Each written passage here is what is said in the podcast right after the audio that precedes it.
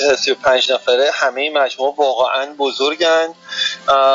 داتین نزدیک حالا مثلا بگیم هزار و پنجاه و هشت نفر، یعنی نزدیک هزار و صد نفر اینو داره نیرو. اسنپ نزدیک دو هزار نفر، هزار و نهصد و بیست و شش نفر. کافه بازار سیصد و سی و پنج نفر خدمتتون عرض کردم و سولیکو با تقریبا هزار و هشتصد هفده هزار البته درسته آقای، یعنی هفده هزار و شصت و هشت هفده هزار و دویست و شصت و هشت نفر. یعنی اصلا آماره سولیکو رو که نگاه کنین که اصلا تو وارد یک ابعاد دیگه ای میشه.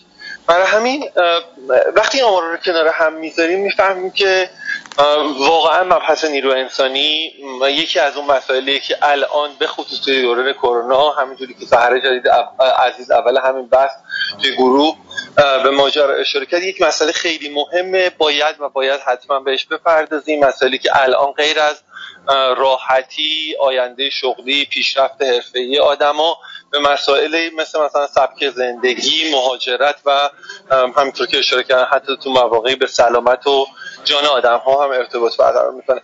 اگه اجازه بدین از جوانترین عضو جمع یعنی آقای پیمان دعیانی شروع بکنیم و که بزرگترین بسته انسانی که حالا تا الان هم توی این مدت داشتیم رو در واقع توی گروه داریم و با ایشون بحث رو شروع میکنیم و دوست دارم بشنوم اول که واقعا یه مجموعه صنعتی بزرگ با چندین و چند شرکت زیر مجموعه چجوری با بحث کرونا روبرو شد، به خصوص که همه بخشای شما بخشای اداری و ستادی نبودن. پیمان جان خیلی از بخشای سولیکو در واقع بخشای تولیدی هستن و شاید اصلا دورکاری براشون امکان پذیر نبود. خب خدمت همه بزرگواران، اساتید که اسامیشون رو توی شرکت کننده ها میبینم عرض سلام دارم. امیدوارم که همه سالم باشن و از این ویروس منحوس به دور باشن، خودشون و خانوادهشون. من لازمه که یه مقداری در مورد فضا رو بگم که با چه فضایی داریم ما صحبت میکنیم. گروه سولیکو تشکیل شده از چهار تا بیزنس که گروه لبنی داریم، غیر لبنی داریم، نوشیدنی داریم و غذای آماده، که این چهار تا بیزنس در بیش از صد و هشتاد و پنج نقطه فعالیت داره که این صد و هشتاد و پنج نقطه در ایران هست، به علاوه در عراق، امارات، گرجستان، سی آی اس و روسیه. پس این هفده هزار تا آماری که در حقیقت لطف کردن آرش خان گفتن فقط در مورد ایرانه. ما بقیه ایرانه. بله، دو هزار و پانصد نفر ما در عراق داریم و بقیه کشورها حول و حوش هزار نفر هم بقیه کشورها میشن.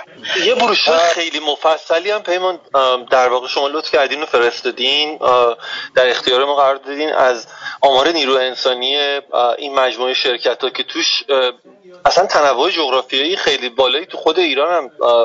بله، من یعنی که گفتم صد و هشتاد و پنج نقطه ما همواره در این پانصد و چهل و خورده روز درگیر این بحران بودیم. یه ویژگی دیگه که میخوام در مورد سولیکو بگم شاید متفاوت بود هست با سایر در حقیقت همکارایی که تو این جمع هستن. خب سولیکو اول همه منوفکچرینگ و اف ام سی جی. دومین ویژگیش این هستش که مواد غذاییه، یعنی فود اند بیوریج، یعنی غذا و نوشیدنی. سومین ویژگیش اینه که پریشبله، یعنی تازه است، فاسد شدنی فاسد شدنی بله. نمیشه نگرش داشت در حقیقت. شیری که از گاو دوشیده میشه رو نمیشه نگرش داد و امروز ما نزدیک به روزی دو هزار تون در حقیقت کالا از این شیر دریافت میکنیم. دو هزار تون شیر دریافت میکنیم که تبدیل میشه به محصولات. پس برای این ویژگی دیگرش بود. یک از همه مهمتر اینه که به مجردی که در بهمن ماه با موضوع کووید ما روبرو شدیم، هم مردم رفتن تو خونه و رفتن تو خونه معنیش اینه که غذا لازم داشتن. و صبحانه ممکن بود در روزهای عادی صبحانه تو فرهنگ ایران اونقدر شاید به خاطر سرعت مثلا تو شهرهای بزرگ مثل تهران خیلی مفصل نباشه، ولی وقتی که همه خانواده دور هم بودن موضوع صبحانه موضوع جدی بود. پس بنابراین تقاضا برای در حقیقت لبنیات و غذای سالم و در دسترس خیلی زیاد شد. از طرف دیگه هورکا یعنی هتل، رستوران، کافه ها همه بسته شدن. پس برای مردم نمیتونستن سفارش هم بدن از جایی و اوایل در حقیقت کرونا خیلی ابهامات خیلی زیادی رو برای مردم به وجود آورد که حالا آیا از اجسام هم کرونا منتقل میشه نمیشه و غیره و ذالک. در واقع پیمان اتفاقی که برای شما افتاد توی ماجرا این بود که نه تنها شرایط نیروی انسانی تغییر کرد بلکه مختصات بازار هم تغییر کرد و در حقیقت دیگه حتی شما همون مدل مرسوم ارتباط با بازار هم نذاشتید، حداقل این چیزی که توی این ترسیم شما دیدید. خب ما با چهارده هزار نفر رو می‌بردیم سر کار، یعنی برای اینکه مردم رو قوت قالبشون و مواد غذایی لازم رو برای مردم تامین کنیم لازم بود که این چهارده هزار نفر سر کار حاضر بشن. دموگرافیک در حقیقت گروه ما همین هستش که تقریبا دو سوم نیروی انسانی ما در بخش‌های تولیدی، در بخش توزیع و در بخش فروش هستن و تعداد خیلی کمی رو داریم که در واحدهای ستادی یا آیتی یا امثال اون کار میکنن و اونها هم در حقیقت یا مالی و اونها هم وجودشون برای ساپورت کردن تیم تیم‌های صف الزامی بود. یعنی ما نمیتونستیم بگیم که خیلی خب حالا مثلا ستادی‌ها رو می‌فرستیم خونه، ستادی‌ها رو می‌فرستیم خونه، بقیه مثلا بیان کارشون رو طبق معمول انجام بدن. تنها و یکی دیگه این که در ایران فرهنگ دورکاری وجود نداشت. ما در گذشته گروه سودیکو و خیلی از شرکت‌های دیگه اصلا کسی تا حالا در مورد هوم آفیس ورک اصلا چیزی نشنیده بود، کسی آموزش ندیده بود که خب یعنی چی حالا برم خونه چی کار بکنم. مشکل دیگه هم که داشتیم موضوع تجهیزات بود. خیلی از همکاران ما متصل بودن به دسکتاپ، لپتاپ توی شرکت‌های تولیدی یک برای برای معدودی در اختیارشون بود. سوم کالای لوکسه، بله. حالا کالای لوکس هم نگیم اسمشو، ولی خب چون آدم‌ها مرسوم نیستن، نه اصلا نومد نیستن، موبایل نیستن، در حقیقت افراد کار ستاری انجام میدن و سر میز خودشون کار میکنن و معمولا این شکلیه. نکته دیگه که از این ها مهمتر بود موضوع این بود که چه شکلی ما اگر هم بخوایم کسانی رو بفرستیم برای کار در خونه موضوع سیکیوریتی بود. همون اوایل خب با, با شناختی که از شرکت‌های فناوری اطلاعات و تلکام من داشتم، همون ابتدای یکی از اپراتورها که حالا اون هم خیلی هم روی موضوع امنیت اطلاعات و شبکه‌شون خیلی هم سرمایه گذاری کرده بودن دوچار چالش شدم و ما موندیم خب ما که انقدر موضوعاتمون به سافیستیکیشن و پیچیدگی و به قول معروف بلوغ شرکت های اپراتور مخابرات که نیستیم که، و این یه ترس دیگه بودش که خب حالا ما همکارانی که لپتاپ دارن یا میتونن از خونه متصل بشن چه شکلی امنیت رو برقرار بکنیم. به هر حال زیاد اطاله کلام نکنم، از ابتدا اولین قدمی که برداشته شد ما دو تا کمیته تشکیل دادیم. و حالا اینم باید بگم که شانسی که من داشتم حداقل این بودش که در گذشته کاریم در درگیر موضوع سارس شده بودم، یعنی در موقعی که مدیر منطقه نوکیا بودم در خاورمیانه و آفریقا ما یه تجربه رو اونجا داشتیم و موضوع سارس بود که توی آسیای جنوب شرقی اتفاق افتاد. و از در واقع شما کرونا گرفتیم وقتی کرونا مد نبود.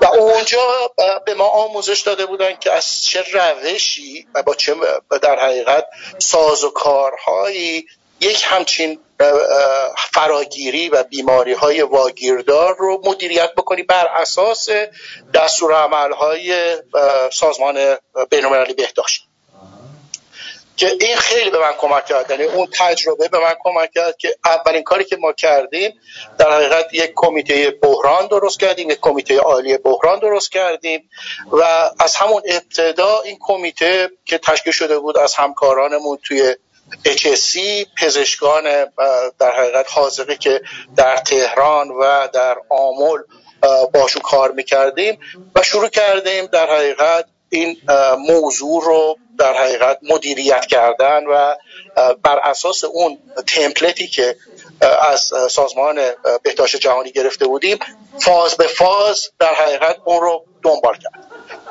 یعنی یعنی شما یعنی شما دستورالعمل سازمان بهداشت جهانی رو گذاشتین، دبلیو اچ او رو گذاشتین جلوتون، سعی کردین با فاز به فاز توی در واقع تأسیسات تولیدی خودتون، ستادی خودتون چیکار کنین، پیاده سازیش کنین، این جمله فاصله گذاری، ضد عفونی، شیفت بندی و چیزهایی مثل این. درسته؟ دقیقاً دقیقاً اون توی اون اکسل شیتی که حالا تمپلیتی که سازمان جهانی، سازمان بین‌المللی دبلیو اچ او گذاشته بود در حقیقت قشنگ به ما این گایدلاین رو میدن. گام بعدی بود که شناسایی بکنیم که چه, چه کسانی رو میتونیم بفرستیم خونه. خب معنادارترین گروهی که میتونستیم ما بفرستیم خونه دو گروه بودن. یکی گروه در حقیقت تیم گرافیست و تیم در حقیقت کریتیو ایده پرداز تبلیغات ما بودن. دومین گروه در حقیقت دیجیتال مارکتینگمون بودن که باز یه تیم میشه و حسابشون که تیم بازاریابی اون بودن و سومین گروه آی تی ها بودن. برای اینکه اینا رو ما بفرستیم از یک سایت در حقیقت خارجی دو تا پکیج آموزشی ما در حقیقت دانلود کردیم و از همکارا خواستیم که ترجمهش کردن و همینطور همون انگلیسی رو در اختیار مدیران و کارکنان گذاشتیم که متقاضی دورکاری بودن. یعنی ما به هیچ کس دورکاری اجازه ندادیم، گفتیم آقا حتما باید این دوره های آموزشی، چه شما مدیر هستی چه کارمند هستی، باید این دوتا دوره رو بگذرونی آنلاین و گواهی نامش رو ارائه بدید تا ما شما رو در حقیقت بررسی بکنیم که اصلا میتونی دورکاری بکنی یا نمیتونی دورکاری.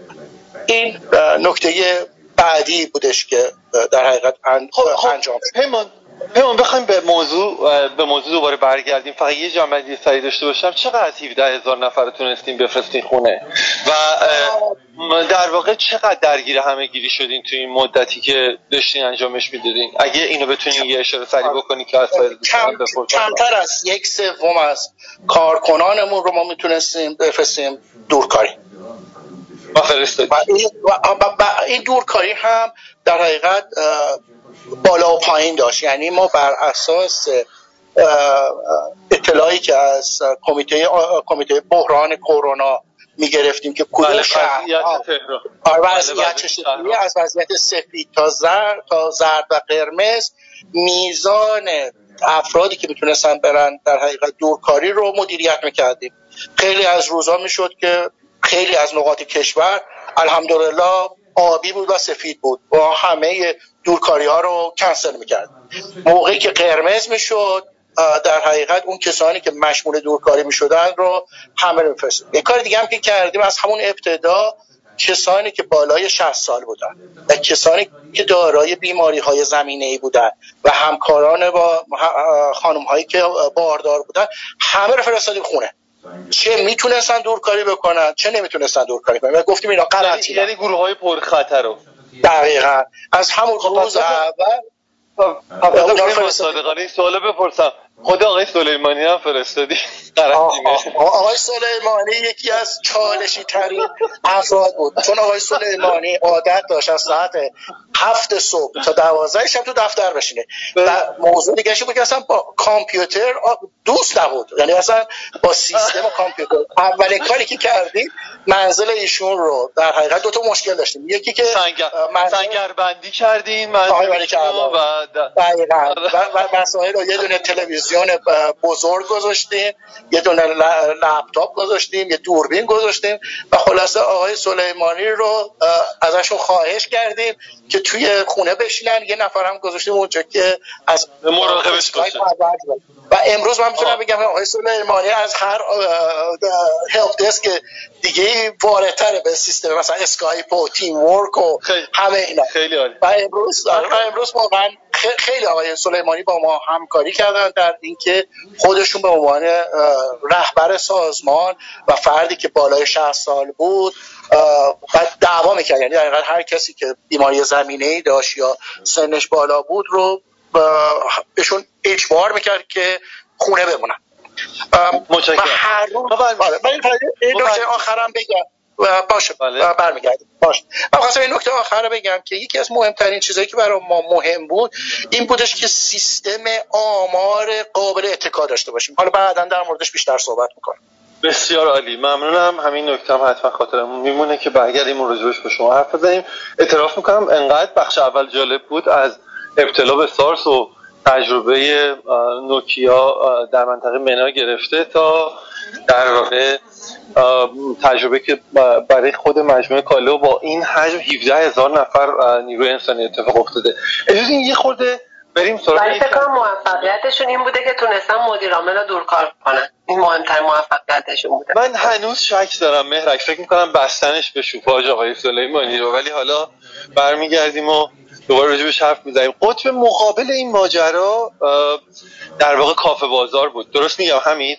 یعنی اول اتفاقی که افتاد اینه که شما خیلی سریع بچه‌ها رو دورکار کردین، کل شرکت رو اگه درست یادم مونده باشه دورکار کردین تا جایی که میشد و بعد هی عمیق و عمیق‌تر در چاه دورکاری فرو رفتین. یعنی حتی اگه درست یادم مونده باشه یه جاهایی صحبت از این بود که میتونن بچه‌ها به کل برن دورکارشن و هر کسی که دوست داره اصلا از خونه کار کنه.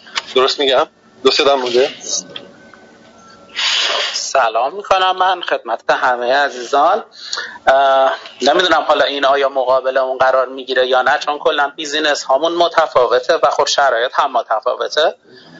ما خب آماده بودیم برای چیزی شبیه به دورکاری. حالا وقتی از دورکاری صحبت میکنیم هم یکم مفاهیم رو شاید خوب باشه که روشن بکنیم. یه موقع هست که دورکاری رو اینجوری میبینیم که فرد اصلا نیاز به حضور فیزیکی نداره، یه موقع هست که میتونه چند روزی رو یا تعدادی از ساعتهای روز رو خارج از دفتر کار بکنه. اینها به نظر من تفاوت داره. اما حالا من فرض رو برمی میذارم که وقتی میگیم دورکاری یعنی نیاز به حضور فرد در دفتر کمتر از یک روز در ماه باشه و وقتی نیاز بیشتره خب بهش میگم حالا یه مدل هایبریدیه دیگه. ما توی آبان آبان نود و هشت در واقع دفتر فنی کافه بازار توی مشهد رو راه اندازی کرده بودیم و خب از همون زمان برای در واقع ارتباطی که بین بچه ها بود خیلی از تجربه هایی که میتونستیم به دست بیاریم در این زمینه رو به دست آورده بودیم. بچه ها از مشهد با بچه های تهران کار میکردن و بالعکس و این خودش باعث شد که ما آماده باشیم برای موضوع. از یه سمت دیگه هم خب قبل از اون هم به دلیل شرایطی که داشتیم توی در واقع اعضای کافه بازار خیلی هاشون دانشجو بودن، خیلی هاشون ممکن بود که بعضی از روزهای هفته رو نیان سر کار، از خونه کار بکنن یا از دانشگاه من کارشون رو ببرن جلو یا, از ب... یا بعضی از بچه ها در واقع مثلا یه روز از هفته رو نمی اومدن، به جاش پنج شنبه می اومدن و خب بچه هایی که پاره وقت کار میکردن هم ما زیاد داشتیم. یه جورایی برای دورکاری آماده شده بودیم از قبل. اما وقتی که در واقع کرونا شروع شد خب ما یه مانور یک روزه دورکاری رفتیم همون اوایل اسفند و بعد از اون دیدیم خب اتفاق عجیبی نیفتاد دیگه و بعد از اون دیگه توصیه کردیم با توجه به شرایطی که در واقع حالا گایدلاین های بین المللی میگفتن و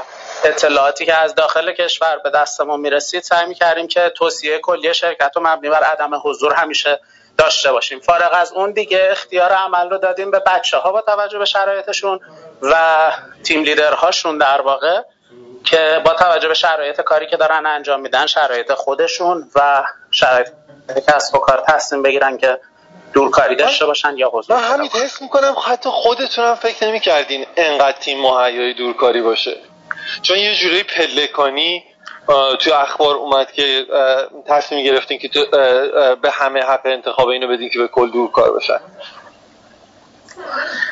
فکر نمی‌کردم دیگه. بعضی موقع آدم ها میترسن از تغییرات بزرگ، ولی خب شد دیگه، کار کرد. جالبه. الان چقدر از بچه ها برگشتن سر کار؟ همین اینو بگو، از توضیحاتت ممنونم که بتونیم ادامه بحث رو داشته باشیم. الان وضعیت کلی چطوریه؟ خیلی بستگی به در واقع برداشت آدم ها از شرایط در واقع دغدغه بهداشتی و سلامتی که وجود داره داره. موقعی که وارد مثلا پیک های کرونا داریم میشیم خیلی میاد پایین تعداد افرادی که حضور پیدا میکنن. مثلا این روزهایی که دارم باهاتون صحبت میکنم در مجموع سه تا دفتر کافه بازار نزدیک به مثلا چهل نفر کلا حضور دارن، دو تا دفتر داخل تهران و یه دفتر در مشهد که خب یه عددی نزدیک به ده درصد. ولی خب مثلا مواقعی که در واقع دغدغه سلامتی کمتره، تعداد در واقع مبتلایان و کشته شدگان اینقدر زیاد نیست، خب میاد بالاتر، مثلا به عدد نزدیک صد و چند نفر میرسه تعداد کسایی که حضور پیدا. من فقط یه سوال بپرسم و برگردم. دوستان دوستانی که دست بلند کردم توی جمعیت هم من این خواهش میکنم اینه که اجازه بدین در انتهای این راند در واقع سوالای دوستان سوالا از دوستان که پرسیدم یه پنج تا ده دقیقه‌ای میکروفونو در اختیار در واقع مخاطبین میذارم که بشنویم و بتونیم جریان بحث رو هم داشته باشیم.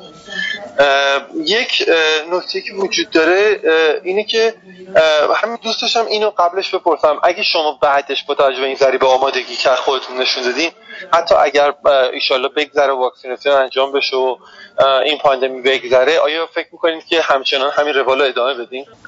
همین روال که خب الان شرایط شرایط نرمالی نیست. خب یعنی آدم ها هم بعضی موقع حق انتخاب ندارن به دلیل اینکه دغدغه سلامتی رو دارن. متاسفانه خب تحقیق و ریسرچ یا گزارش مناسبی هم در ایران صورت نگرفته سمت اینکه ترجیح در واقع افراد کارمند دونسته بشه که اگر کرونا رفت چه کار خواهند کرد، برمیگردن سر کار، دوست دارن یه مدل هایبرید رو ادامه بدن، دوست دارن دورکار باشن یا نه. ما توی اولین قدم کاری که کردیم یه سری از شغل‌ها واضحاً میتونستن دیگه دورکار باشن و تصمیم گرفتیم که دورکاری دائمی رو به رسمیت بشناسیم و اجازه بدیم آدم‌هایی که میخوان تماماً دورکار باشن برن شهر خودشون، یا اصلا یه سری از در واقع بچهای کافه بازار کلا موو کردن، خونه و زندگی رو در تهران برداشتن و رفتن شهر خودشون پیش خانواده. و خب این اولین قدمی بود که برداشتیم. بعد از اون به نظر من خیلی بستگی داره که چه اتفاقی میفته و آدم ها چقدر اقبال دارن به برگشت به محیط کار. احتمالاً روی کرده این که افراد چند روزی رو در دفتر کار باشن و چند روزی هم بتونن دورکاری بکنن در هفته، حتما روی کرده غالب خواهد بود. یه سری از شغل ها هم و یه سری از آدم ها هم خب به خاطر اینکه در واقع شرایط دورکاری رو ممکنه در خونه نداشته باشن، نیازه که حضور بیشتری داشته باشن، یا مثلا تعداد روزهایی که دورکاری میتونن بکنن به جای چند روز در هفته چند روز در ماه باشن. بسیار عالی، ممنونم. مهرک جان، فکر میکنم داتین این وسط یه استثناء بود توی حین ماجراهای کرونا. هم قراردادهای بزرگی داشتن، هم اصلا اگه اخبار درست دادن مونده باشه هزار نفری شدن توی همین حیث و بش.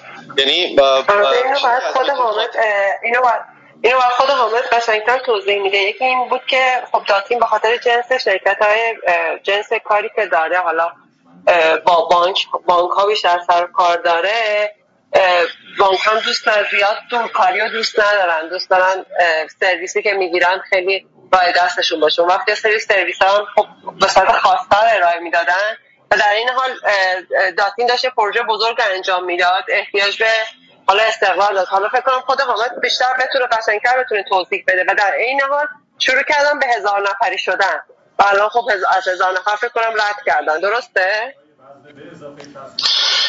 بله دقیقاً ما چند وقت گذشته هزار نفری رو اعلام کردیم و با همین نرخ بالا و با همین شتاب هم داریم رد میکنیم و اضافه میکنیم تعداد رو.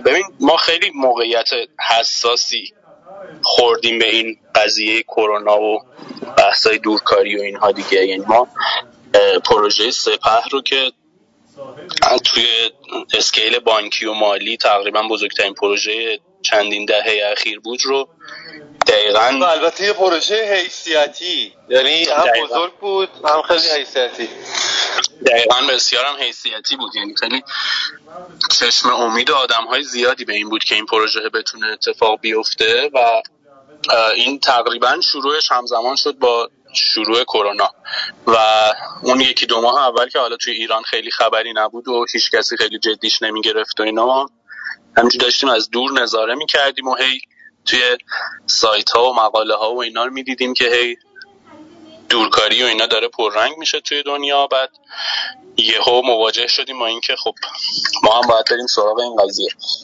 چند تا چالش خیلی گنده داشتیم دیگه. این نکته‌ای که گفتین که بانک‌ها اصلا کلا توی این فضاها نیستن خیلی حرف درستیه و خیلی حرف دقیقیه. ما یه کار مهمی که داشتیم علاوه بر این که باید سازمان خودمون رو دورکار میکردیم و به دورکاری عادت میکردیم و باهاش خو میگرفتیم، باید مشتریامون رو هم به این قضیه عادت میدادیم. ما هی باید چند ماه اول رو هی درگیر بودیم ما اینکه به مشتریامون بگیم که ببین این جلسه الان دیگه حضوری برگزار نمیشه، اسکایپی برگزار میشه و اینکه تا بقبولونیم بهشون و کنار بیان و اینها. خیلی تفسیری هم نداشتن، یعنی تجربه نداشتن. همه توی اوج چقدر از جمعیت بچه ها رو تونستین در حقیقت دورکارشون کنین؟ ببین ما توی بیشترین زمان دورکاریمون تا الان، تا قبل از این پیک الان که توی آذر ماه بود، سر اون پیک شدید آذر ماه بود، ما هشتاد درصد میانگین دورکاریمون بود. اوریج آره اوریج حضور آدم‌ها توی آذر ماه بیست درصد بود. پس میشه گفت پس میشه گفت در واقع اون نیروهایی که کارشون فیلد بوده و در واقع باید برای کارا میرفتن پیش مشتری‌ها و در واقع یه جورایی امکان ناپذیر بوده رو فقط نگه داشتین، درسته؟ مثلا این... کار اینتگریشن و اینستالیشن رو شده میشه. آره اون تیمایی که مثلا به سرورهای عملیاتی دسترسی داشتن رو ما ناگزیر بودیم که خب بیان شرکت و حضور داشته باشن. اونا رو هم خب هم تلاش کردیم که چرخشیشون بکنیم، یعنی یه تعداد کمتری یه تعدادی مثلا ساپورت بکنن اونا رو، هم هم این که حالا یه سری تجهیزاتی بعدتر بتونیم با بانک‌ها توافق بکنیم که بهشون بدیم که برن سمت خونه. ما تو اوج این دورکاری و کرونا و اینها، اگر که یادتون باشه اواسط پارسالیه مجموعه اتک های خیلی شدید امنیتی هم شد به زیر ساختای کشور و اونجا خیلی بانک ها دوباره محافظه کردن و اونجا خیلی از مثلا دسترسی هایی که تونسته بودیم با کلی مکافات و مثلا قانع کردنشون و اینها بگیریم، اون دسترسی ها رو دوباره پس گرفتن. آره دوباره پس گرفتن و دوباره کلی برگشت به عقب داشتیم.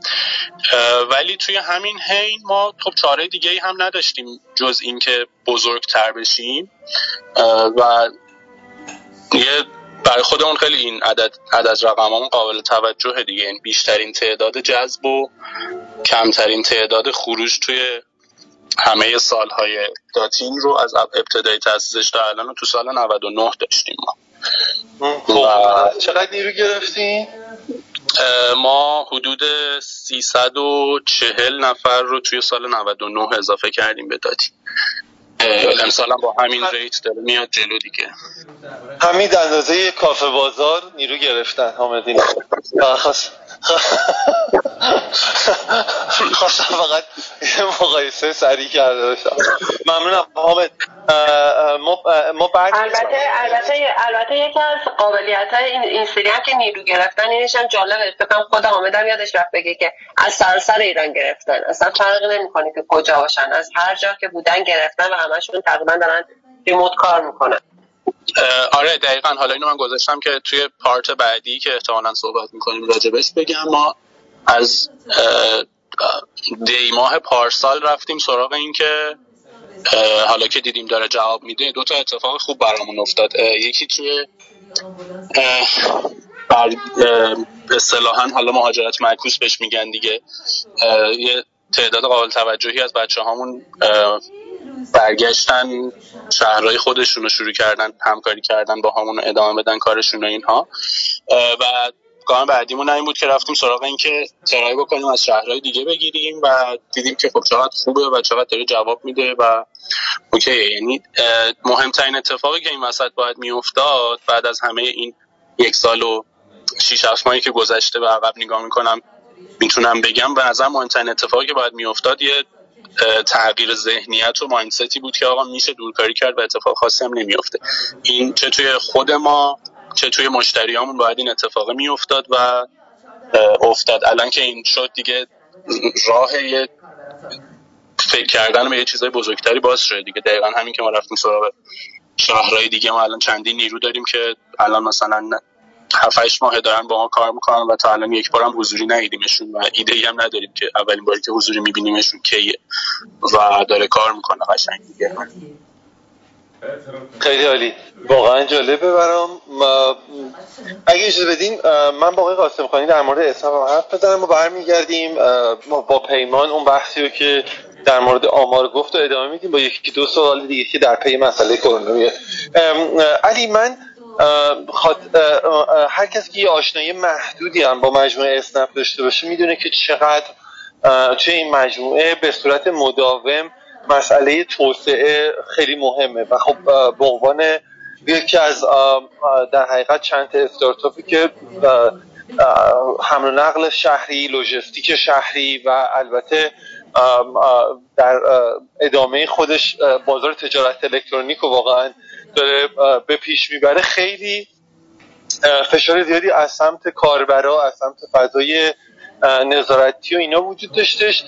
دوست دارم بدونم که وقتی کرونا اتفاق افتاد یه مجموعه مثل شما که این همه تحت فشار توسعه است به صورت مداوم با این موضوع چجوری روبرو شد؟ چون شاید بقیه مجموعه ها یه ریتم کنتری داشتن، شاید از این جهت شما نزدیکترین مجموعه به مجموعه اف ام سی جی باشید که پیمان بشه شرکت. خواهش میکنم. خب مجدد سلام میگم به همگی، همه دوستایی که دارم میبینم توی این گروه اومدن، دلم خیلی برشون تنگ شده به خاطر این کرونا، خیلی وقتی که ندیدمشون و سلام گرمی به همشون میکنم. مرسی. آره آرش، همونطور که میدونی خب ما از همون ابتدا سعی کردیم که تصمیم خیلی جدی بگیریم برای اینکه دورکار بشیم یا نه. اولش خیلی جلسات جدی داشتیم با هم دیگه، با مدیرای ارشدمون و در نهایت تصمیم گرفتیم و شروعش کردیم و واقعا هم تنها دلیلی که این کار رو کردیم و مهمترین دلیلی که این کار رو کردیم بحث حفظ سلامتی افرادی که تو توی اسنپ دارن فعالیت میکنن بود. چه چه شروعش کردین علی؟ ببین اگه اشتباه نکنم ولاشون پنج اسفند ما شروع کردیم دورکاری رو و تقریبا هم میتونم بهت بگم که به صورت کامل در واقع دورکاری رو شروع کردیم، یعنی با دو پا پریدیم تو آب دیگه، خیلی چیز نکردیم، یعنی واقعا یه تصمیم جدی گرفتیم و انجامش دادیم و خدا رو شکر خوبم شد نتیجهش. یعنی سخت بود، قطعا سخت بود، فرآیندها رو باید تغییر میدادیم، زیر ساخت‌ها رو باید در واقع منطبق میکردیم با شرایط دورکاری، همه اینها، ولی واقعا همه مدیران اسنپ، همه افرادی که توی اسنپ هستن دست به دست هم دادن که این اتفاق شکل بگیره و تا به اون هدف برسیم که بچه‌ها بتونن به هر حال سلامتیشون حفظ بشه و درگیر این بیماری حالا کمتر بشن. خب شروع شد و رفتیم جلو. واقعا هم اولش خیلی تاثیر جدی روی بیزینسمون گذاشت، یعنی تعداد رایدها به شدت ریزش کرد و خیلی ترسناک بود، خیلی ترسناک ریزش کرد و طوری بود که اونجا هم باز باید یه تصمیمات جدی می گرفتیم. منتها مثلا شما فرض کن تعداد سفری که یک میلیون و خورده سفر در روز ما انجام میدادیم رسید به دویست و پنجاه هزار سفر، سیصد هزار سفر و واقعا ترسناک بود. خب معمولا بیزینس ها اینجا میان یا چه در واقع بهار بهار سال نود و نه. آره دقیقاً دقیقاً آرش. و معمولا تعدیل و اینا خیلی گزینه جدی میشه توی این مسائل. منتها یکی از کارهایی که ما کردیم و من خیلی افتخار میکنم به همه کسایی که توی اسنپ هستن و کمک کردن که این اتفاق بیفته، اول سال اومدیم و تصمیم گرفتیم که افزایش حقوقا رو یه افزایش حقوق همون حداقلی دولتی در نظر بگیریم که هیچ کسی رو تعدیل نکنیم و همه رو نگه داریم، هر کسی که توی اسنپ، و این کارو کردیم و همه رو نگه داشتیم. و بعد از اینکه یه خورده جلوتر رفتیم، مردم بیشتر با شرایط آشنا شدن، تونستن که یکم بهتر فکر کنن یا تصمیمات دیگه بگیرن، این اتفاق افتاد که حالا تو خود بحث اسنپ کپ و درخواست خودرو این اتفاق افتاد که اقبال نسبت به حمل و نقل عمومی خب کم شد به خاطر خطری که داشت برای ابتلا به کرونا و همه اومدن سمت اسنپ. یعنی ناگهان ما خیلی تعداد درخواستامون شروع کرد به بالا رفتن، خیلی بیشتر از قبل شدن حتی، و حتی ما یه سری از رکوردامون هم زدیم و خب و همینطوری هم داریم میزنیم. واقعیت اینه که داره هی رکوردها بهتر و بهتر میشه. خب توی این توی یعنی, این یعنی بعد از اون افت اولیه الان شما دارین رکوردای خودتون رو میزنید، درسته؟ جامپ اساسی دقیقاً دقیقاً هم. و خب توی این شرایط خیلی تصورش کاملاً فکر کنم دور از ذهن نیستش که فشاری که روی میاد و تلاشی که باید بکنن برای اینکه بتونن بیزینس رو استیبل نگه دارن و در واقع همه دپارتمان‌ها بتونن اون وظیفه‌شون رو توی بود بزرگتر به صورت وسیع‌تر انجام بدن چک میگیره. و خب ما هم همین کار کردیم، ولی همه اینها باز هم توی همون شرایط دورپایی اتفاق افتاد. یعنی هیچ وقت به ذهنمون هم حتی نذاشتیم برسه که آقا برگردیم توی شرکت و شروع کنیم از شرکت کار کردن. ممکن الان چند درصد الان چند درصد نیروها در واقع فول دورکار هستن دورکار هستن ببین همین الان اگه بخوام بهت بگم فکر کنم بیشتر از نود و هفت درصد دورکارن. اون سه درصد هم کسایی که باید بعضی وقتا حضور داشته باشن توی شرکت، مخصوصا تو شرایط فعلی که ما خیلی داریم محدودتر می‌کنیم. حتی اونایی که به هر حال بایدی هست بعضی وقتا باید حضور داشته باشن بنا به حالا دلایل مشخص، اینها مثلا حتی محدودتر باز، ولی خب اینا میتونن بیان. ولی بچه‌ها رو میتونم به جرئت بگم که نود و هفت درصدشون دورکار هستن و دارن دورکاری میکنن. خودت دورکاری؟ علی؟ من هم دورکارم. آره آره خیلی دورکاری خوبه و بعد اتفاقا اخیراً یه صحبتی که میشد بچه‌ها خیلی داشتن از کارهایی که توی زمان کار کردن تو آفیس بود میگفتن و خیلی یاد میکردن و خاطره ها رو مرور میکردن. بعد یکی برگشت گفتش که اینا چیز خوشی زده زیر دلمون الان، یعنی به محض اینکه برگردیم بعد میگیم بابا اشتباه کردیم. آره اتفاقا اتفاقا یکی از مسائلی که دوست دارم جلوتر راجع بهش صحبت کنیم راجع به همینه، راجع به اینه که در حقیقت خب بدون شک این موضوع هم مثل هر مسئله دیگه بدون چالش‌های خودش نیست. یعنی همش نمیشه در نظر گرفتش که همش در واقع مزیته، حتی برای نیروی انسان. خیلی خوب، خیلی عالی، ممنونم علی جون. اگه نکته‌ای نداری اجازه بده من برگردم به پیمان. آقای دایانی شما داشتین راجع به این صحبت می‌کردین که اهمیت داده اطلاعات خیلی مهمه، طبیعتاً توی و اون دموگرافیک جمعیتی که شما دارین، خب نزدیک به هجده هزار نفر آدم، بیشتر از هفده و نیم هزار نفر آدم در واقع، خب این مسئله اهمیت بیشتری هم پیدا میکنه. ولی حقیقتش اینه که یه بخشی از کار، حالا شما گفتین که به عنوان یه مجموعه اف ام سی جی تونستین شاید فقط بخشی خلاق و اونم تا حدودی در واقع دور کارشون بکنید، ولی حقیقتش اینه که خیلی از همین افراد اگه میخواستن یه سری از فعالیت‌های روزمره خودشون انجام بدن، باید قاعدتاً به ابزار، به در واقع دانش، سواد مجهز می بودن که میتونستن از ابزار استفاده کنن، ابزار ارتباطی جدید استفاده کنن، بتونن با همدیگه محیط کاریشون رو در واقع شبیه سازی بکنن. برای اینجور مواقع تونستین چه کاری انجام بدین؟ یعنی مشکلاتی مثلا مثل آنبوردینگ و همکار آشنایی کردن کارمنده با همدیگه، مصاحبه‌های شغلی، مسائل مثل اینو چجوری انجام میدادین؟ من یه همونطور که گفتم بزنید رو آمارهای خود بیشتر صحبت بکنیم. توی مجموعه هفده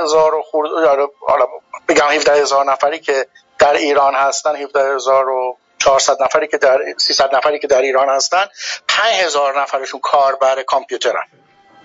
یعنی دوازده هزار نفرشون اصلا دسترسی به کامپیوتر ندارن و کارشون رو مثلا توی کارخونه جا از طریق کیوسک انجام میدن. این ما با یه جامعه یه پنج هزار نفره‌ای که دسترسی یا کاربر کامپیوتر بودن در حقیقت میتونستیم فقط کار بکنیم. دومین نکته‌ای که داشتیم، شرایطی که نوع کار ما داشت در حقیقت این بودش که تقریبا استفاده از ایمیل، از اسکایپ خیلی خیلی کم بود در قبل از کرونا. یعنی اینطوری نبود که مثلا الان آماراش رو من ندارم که مثلا از آی تی بی گرفته باشم که مثلا میزان در حقیقت استفاده از اسکای فور بیزنس مثلا قبل چقدر بود الان چقدر. یعنی یعنی همون جمعیت پنج هزار نفری هم خودشون خیلی در واقع الکترونیکی نبودن، دست کم توی فرآیند دیجیتال لیتریسی یا سواد دیجیتالی در گروه سولیکو خیلی خیلی پایین بود. یعنی توی این سه سالی که من در گروه سولیکو بودم در حقیقت یک جامپ در کامپیتنسی بزرگی تو ما توی به عمدش هم به خاطر کرونا اتفاق افتاد. یعنی ما حتی ایمیل هم خیلی چیز نبود، خیلی به قول معروف مورد قبول نبود. خیلی از همکارانمون اصلا از ایمیل هم استفاده نمی‌کردن، در حد مثلا حالا قبلش تلگرام و بعدش واتساپ کار می‌کردن در بهترین شرایط. یعنی ما در حوزه دیجیتال لیترسی خیلی کار نکرده بودیم قبلش، هرچند که شرکت خب سرمایه گذاری های خیلی زیادی کرده بود در استقرار ای آر پی، ولی ابزارهایی که مثلا تو شرکت های خیلی کوچیکتر ایران خیلی در نسل جوان خیلی هم استفاده میشه ما توی گروه نداشتیم. یه مثال برای شما بزنم، تا قبل از کرونا ما پول نقد از مشتری ها دریافت میکردیم، یعنی روزانه تحویل دهنده های ما پول از هفتاد هشتاد هزار تا مغازه در سطح کشور پول رو جمع میکردن، میآوردن توی خزانه ها، اونجا میشمردن، تحویل میدادن و بعد ما اینو منتقل میکردیم به بانک و همش نقد همش نقد یعنی نه بیش از به جرأت میگم هشتاد نود درصدش نقد بود. وقتی کرونا پیش اومد اینو اینو خدایی میتونستید قبلش هم الکترونیکی کنید. آره، ولی اصلا فرهنگ مقاومت از مشتریان هم بود. یعنی مشت... با...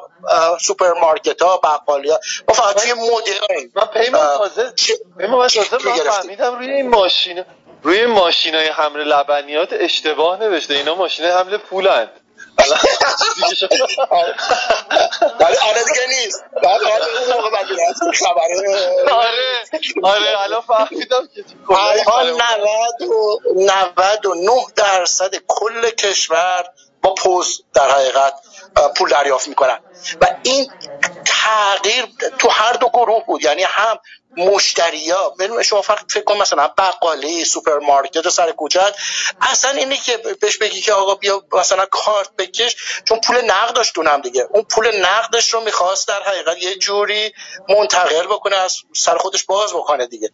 کرونا دو تا اتفاق افتاد، یکی مشتری ها دیگه پول نقد نمی, نمی آوردن، مشتری های در حقیقت کانسیومر ها، مصرف کننده ها دیگه پول نقد دنبال خودشون نمی آوردن، به خاطر همین سوپرمارکت ها، بقالی ها هم در حقیقت دیگه پول نقد زیادی دستشون نبود و مقاومت شکستشون و تقریبا میتونم بگم امروز بالای نود و هفت درصد همه الکترونیکی شد.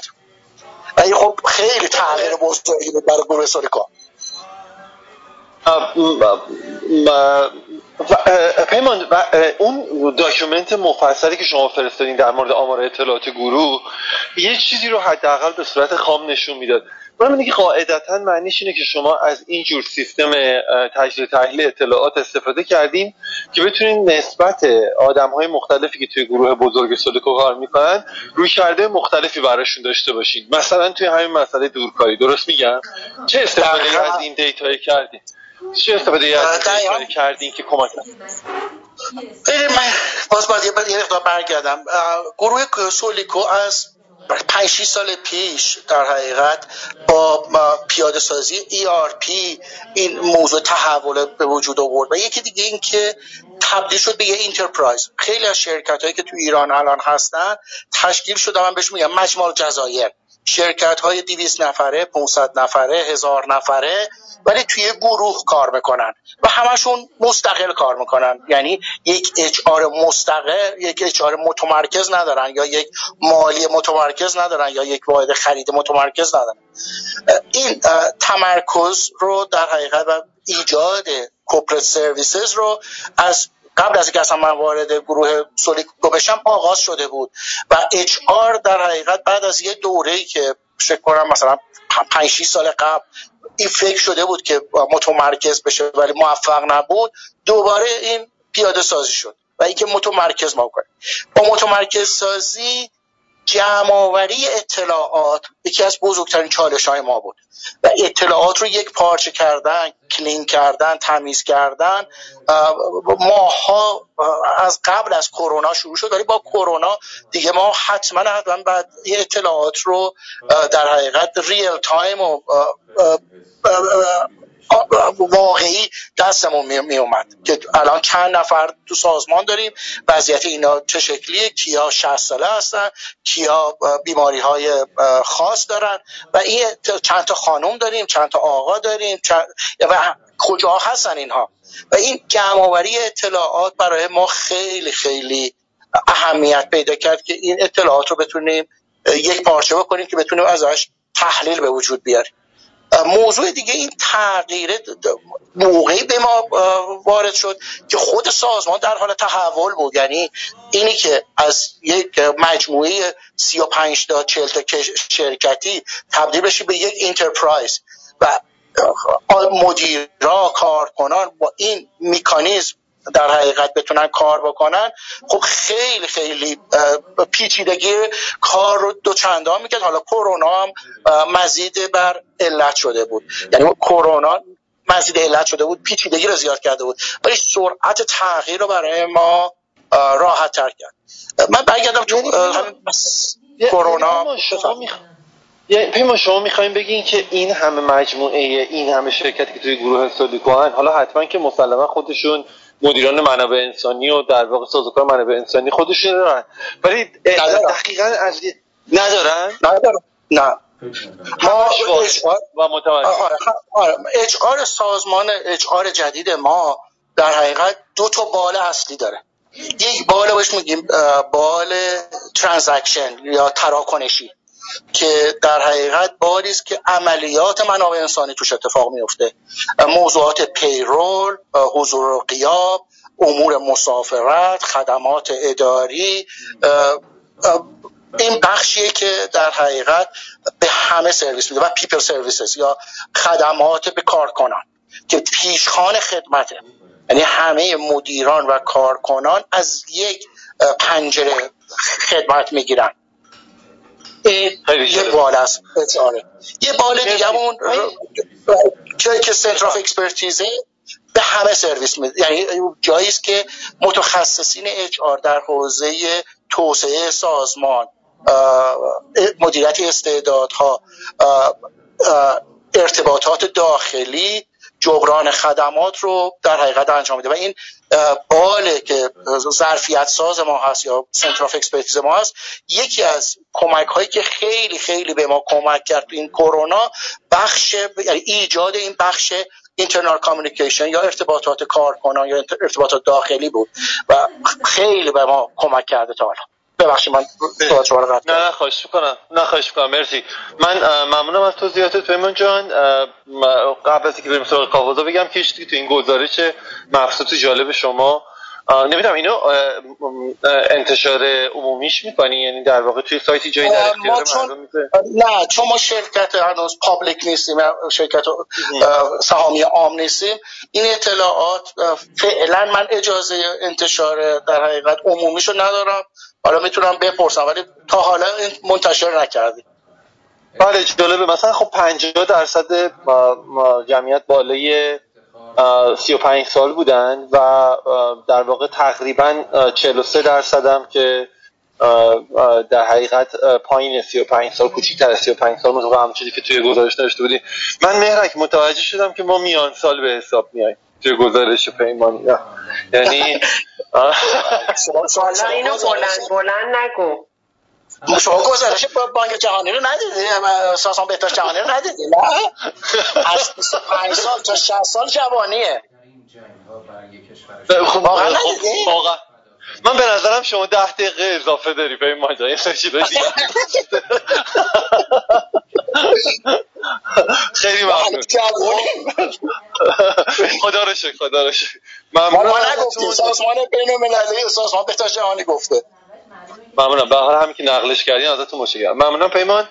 همین یه رویکرد جالبی توی این ماجرا وجود داره، اونم اینه که من از روز اول توی دی ان ای مجموعه کافه بازار که خب در واقع رشد کرد رشد کرد شد به نوعی هلدینگ هزار دستان توش اومد بیرون، که خب الان مجموعه‌هایی مثل در واقع بلد و دیوار هم توی اون هلدینگ هستن. یه چیزی رو همیشه احساس می‌کنم، اونم اینه که شما خیلی خیلی اکراه دارین توی اینکه سازمانتون بزرگ شه. خب و شاید یه چیزی هم که حداقل برداشت بیرونی من بوده اینه که خیلی دنبال واحد سازی سیاست‌ها بین همه مجموعه‌ها نبودیم. این چقدر درسته؟ و وقتی اینو مثلا مقایسه می‌کنی با اون چیزی که راجع به تمرکز آقای دیانی توی گروه افتولیکو گفتن، به چه نتیجه‌ای میرسی؟ یعنی اون بینشون میده که خب چون بازار و ساعت شما متفاوت بوده، روی کرده متفاوتی و توی زمینه منابع انسانی هم و مدیریت اونها پیش گرفتی. حتی خیلی خوبی درسته چیزی که میگی آرش. بزرگ شدن خودش خب ارزش نیست یا فاکتور نیست که اصلا بخوایم بررسیش بکنیم. در واقع خب هر شرکتی برای رسیدن به اهداف کسب و کارش نیاز به یه سری در واقع منابع داره دیگه. یه بخشی از این هم منابع انسانیه. پس با توجه به رشدی که توی کسب و کارش میبینه و نیازی که داره، احتمالاً خب هد کانتش هم افزایش پیدا میکنه و که بتونه به اهدافش برسه دیگه. واسه همین ما هیچ وقت نگاهمون اینجوری نبوده که میخوایم بزرگ بشیم از نظر تعداد نفرات. همیشه با توجه به کاری که داشتیم انجام میدادیم و هدفهایی که داشتیم در واقع سعی کردیم که توسعه بدیم سمت منابع انسانی، سمت در واقع اون نگاه سنترالایزد یا نگاهی که پالیسی بسازه از یه جا برای جاهای دیگه. خب همیشه از این هم فراری بودیم راستشو بخوایم. شرایط کاری، شرایط هر تیمی حتی با توجه به اهدافی که داره میتونه متفاوت باشه. حالا وقتی بیزینس ها متفاوت باشه خب طبیعتا این خیلی راحت و ملموس تره.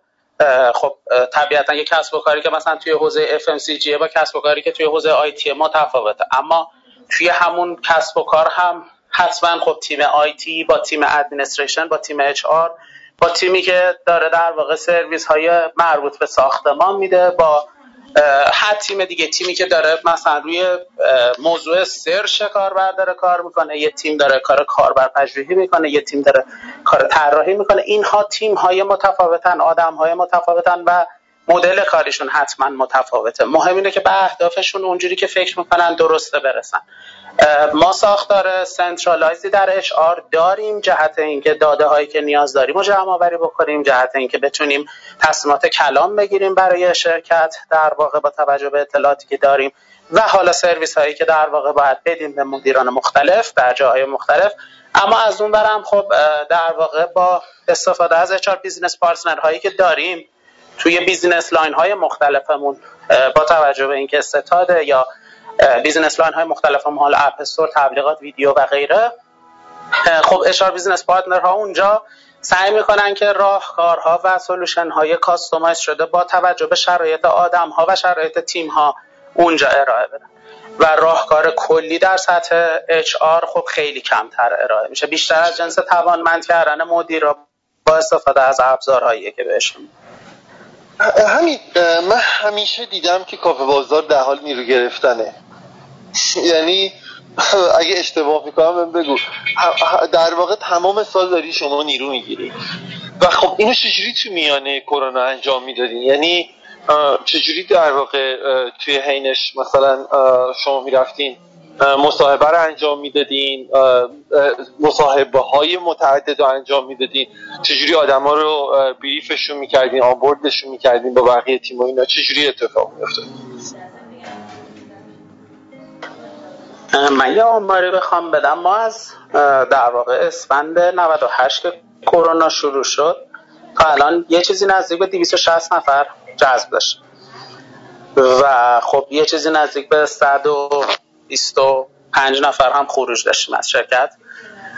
یه اتفاقی که توی خیلی از شرکت ها توی بازه کرونا افتاد، به خصوص موقعی که در واقع دورکاری شد، بحث مقاومت به خروج بود. خیلی از آدم ها ریسک نمی کردن جهت جابجا شدن، خیلی از مدیرها در واقع سخت‌تر شده بود براشون سنجش عمل کرد. ما خیلی تلاش کردیم که مدیرانمون رو در واقع توانمند بکنیم سمت این قضیه تا بتونن بهتر عمل بکنن، هم توی نگهداشت نیروها و هم توی خروج نیروهایی که در واقع همراستا نیستن با شرایط فعلی شرکت. سمت اینکه چه جوری این کار رو انجام داده، یعنی خب... تو یه علت این خروج دیاد رو در واقع عدم انعطاف توی بدنه تیم ها میدیدی که نمیتونستن خودشونو با شرایط کرونا و دورکاری و اینا به خوبی منطبق کنن، درسته؟ درست متوجه شدن؟ نه، بزرگترین علت خروج ما مهاجرته و مهاجرت از ایران.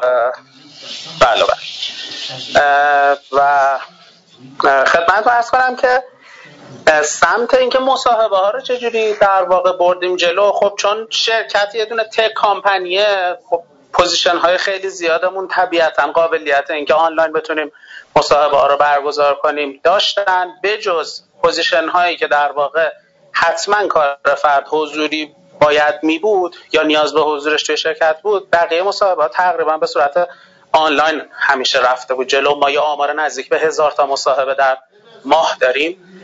خدمت رو عرض کنم که و خب تیم در واقع جذب استعداد توانمندی هم در این زمینه داریم که همیشه سعی کرده که نیاز سازمان رو برطرف کنه وقتی که نیاز به استخدام داریم. سمت آنبورد شدن خب چالش خیلی داشتیم راستش رو بخوایم. اینکه دورکاری در واقع من همیشه گفتم همون جوری که قبلا آدم ها یاد گرفته بودن که کی بیدار بشن، کی از خونه بزنن بیرون، که آماده بشن تا برسن سر کار، الان هم باید توی این شرایط یاد میگرفتن که چجوری دور کاری کنن، محل کارشون در داخل خونه یا هر جای دیگه که میخواستن کار بکنن چجوری باشه، زندگیشون رو چجوری در واقع همراستا بکنن با این مدل کار کردن جدیدی که پیش اومده. و خب این کار سختی بوده، آدم ها آموزشی هم در این زمینه ندیده بودن.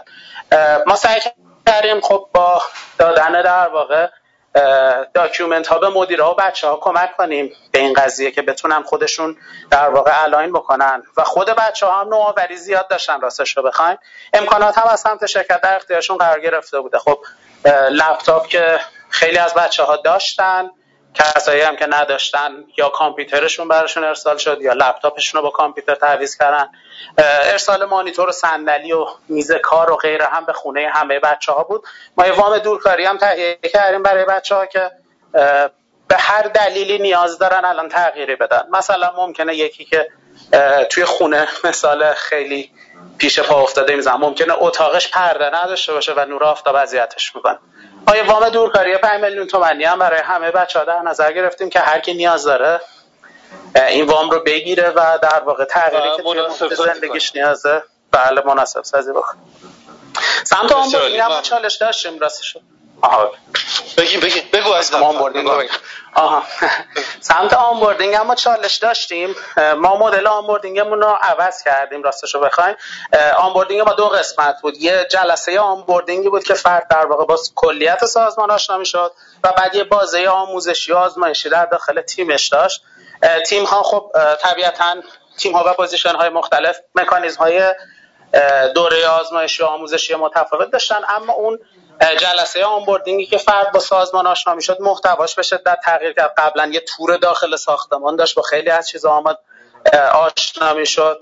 ما این رو از یک روز کردیمش دو روز برای اینکه ارتباط بهتری هم شکل بگیره بین آدم ها و پخش کردیم محتواش رو در طول هفته و سعی کردیم که با داکیومنت های بهتر و در واقع مدیاهای بهتر بتونیم این مسئله رو حل بکنیم. چقدر موفق بودیم رو نمیدونم راستشو بخن خیلی از بچه‌ها با توجه به نرخ جذبی که داشتیم تا حالا ساختمون شرکت رو ندیدن راستشو بخن و خب تماماً هم دورکار بودن دیگه توی این مدت. باز خوبه شما ساختمون شرکت رو ندیدن، حامدینا میگه اصلا ما رو ندیدن کلا.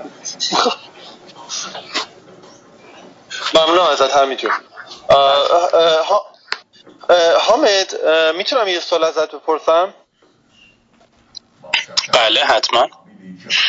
حامد جان یه مسئله‌ای که وجود داره، یه نکته درستی رو اشاره کرد بهش حمید در مورد کوچیک شدن در واقع استخر استعدادات توی ایران. طبیعتاً هم توی این شرایط علاوه بر مهاجرتی که در حقیقت به خارج از کشور اتفاق میفته، تمام آمارا نشون میده، شرایط بازار نشون میده که به خصوص توی پوزیشن‌های فنی، طراحی، اینجور چیزا، اونایی که در واقع خیلی وابسته به زبان و محتوا نیستن، خیلی مهاجرت سریع و زیاد شده.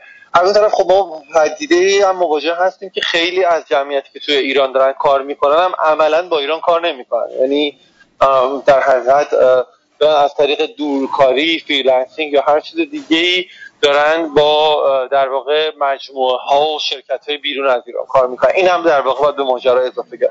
توی این شرایط بین اون اعدادی که باقی مونده، اگه یه مجموعه بخواد با سرعت شما نیرو بگیره چه گزینه هایی داره واقعا غیر از اینکه بخواد به آدما پول بیشتر بده؟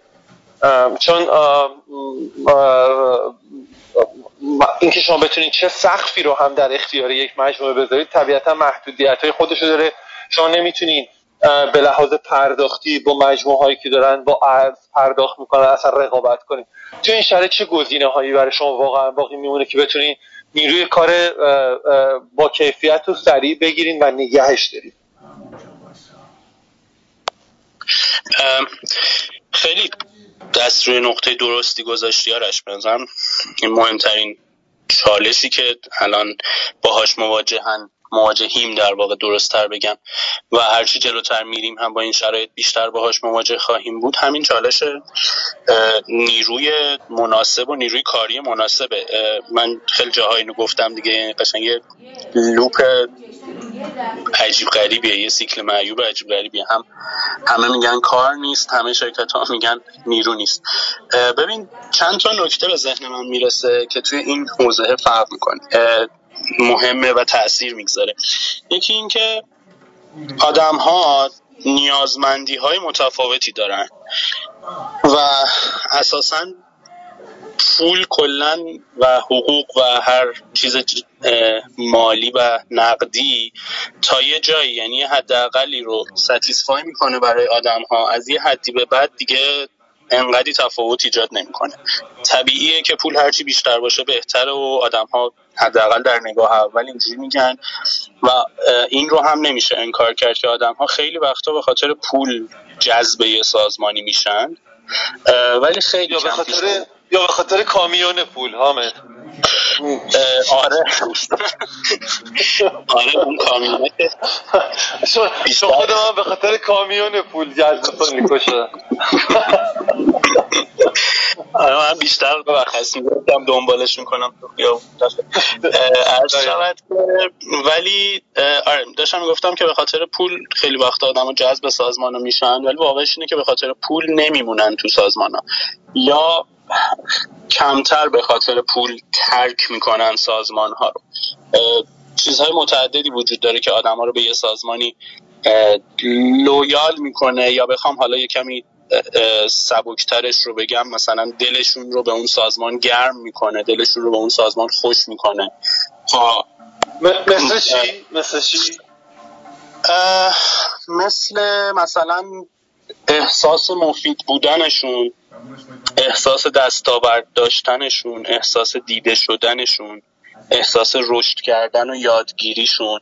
اینا یه مجموعه هایی هستن از نیازهای درونی آدم ها و انگیزش های درونی آدم ها که واقعا آدم به آدم هم فرق میکنه و اساسا یه پارامتر مهم یا یه هنر مهم توی مدیریت آدم ها اینه که بتونی اینا رو بشناسی و بتونی بفهمی که کی با چی خوشحال میشه و به چی دلگرم میشه. ببین حامد من نمیگم من نمیگم حرفتو قبول ندارم و در مورد در واقع مشوق ها یا اینسنتیو های غیر ملموس، خب ولی واقعیتش اینه که خب تو مثلا تورم رو نگاه کنی، فیلترینگ رو نگاه کنی، یه جور ناامیدی اجتماعی رو نگاه کنی، مثلا قهر طبقه خلاق با در واقع حاکمیت رو نگاه کنی، همه اینا رو شرایط شبکه‌های اجتماعی رو نگاه کنی و بعد در کنارش مثلا به آدما بگی من به تو احساس مفید بودن میدم، اونم تو شرایطی که در واقع به خاطر محدودیت‌های کرونا خب شما دارین از سراسر ایران نیرو میگیرید. خب خیلی باید قبول کنیم که توی تعاملات غیر چهره به چهره خیلی از اینا رو خلق کردنش واقعا کار دشواریه. بله و واقعا با این شرایط فکر میکنم اتفاقی که میفته همینیه که حمید گفت، یعنی مجبور میشین که شما با سرعت استخدام کنید، با سرعت هم نیروها از پیش شما میرن. این اتفاق نمیفته. ببین به هر حال ببین من میگم من گفتم که توی سال نود و نه کمترین نرخ خروج داشتیم. خب در این حال خودم میدونم که بسته بودن مرزها و اینکه کشورهای دیگه هم ورودیاشون خیلی محدود کرده بودن اثر قابل توجهی گذاشته رو پایین بودن این نرخ. یعنی من یه چیزی که تقریبا فکر کنم الان هممون ازش مطمئنیم اینه که این شرایط که بخوابه، اگه بخوابه البته، و مرزها باز بشه و رفت و آمد به حالت عادی برگرده و اینها، با یک موج عظیمی از مهاجرت مواجه خواهیم شد و بله کارش هم کارش هم نمیشه کرد واقعا. این نکته‌ای که من گفتم و در موردش صحبت کردم ببین اینجوریه که احتمالاً تو هیچ وقت در دیالوگ با نیروت با همکارت بهش نمیگی که ببین من دارم احساس مهم بودن بهت میدم. خیلی این چیزا زیر پوستی منتقل میشه. به اضافه این که من دارم راجع به آدم‌هایی صحبت میکنم که مرددن بین موندن و رفتن یا تصمیم به رفتن یا مهاجرت کردن ندارن و دارن بین کار کردن توی شرکت‌های مختلف توی ایران فکر میکنن. اولا اون که رفته سمت این که بره به سمت مهاجرت و ذهنش رو بسته روی این که مهاجرت کنه و اینا رو واقعا بعیده تو بتونی مزیت رقابتی بهش بدی، چون در بهترین حالت میتونی ایدئال ترین شرایط رو در زمانی که داره باهات کار میکنه فراهم بکنی. پاشو از کار کردن با تو که میذاره بیرون، پاشو از شرکتت میذاره بیرون، هزار یکی از اینایی که گفتی میخوره تو صورتش که احتمالا دوباره حس ریست میشه دیگه. ولی به هر حال در مورد اون ریسورس هایی که موندن و آدم هایی که موندن من دارم اینا رو میگم که چیزهایی که آدم ها رو نگه میداره توی یه شرکت و پابندشون میکنه و دلبستشون میکنه چیزهای متفاوتی از پولن. به اضافه این که به هر حال این ریسورس ها محدودن، این تعداد آدم ها محدودن، این سرمایه ها محدودن، به خاطر همین ناگزیر میشیم ما و به این فکر میکنیم که بریم سراغ یه سولوشنی مثل مدرسه داتی و بریم سراغ این که آدم ها رو ترین بکنیم، آدم هایی که پتانسیل دارن رو ترین بکنیم، تلاش کنیم این پتانسیلشون رو بالفعل بکنیم و باهاشون همکاری بکنیم. یه معامله دو سر برده، هم ما نیروهای زیادی رو میتونیم از این طریق بگیریم و توی سازمانمون داشته باشیم، هم خیلی آدم هایی که در حالت عادی شاید فرصت کار کردن رو نداشته باشن این امکان رو پیدا میکنن که تجربه کسب بکنن و وارد کسب و کار بشن.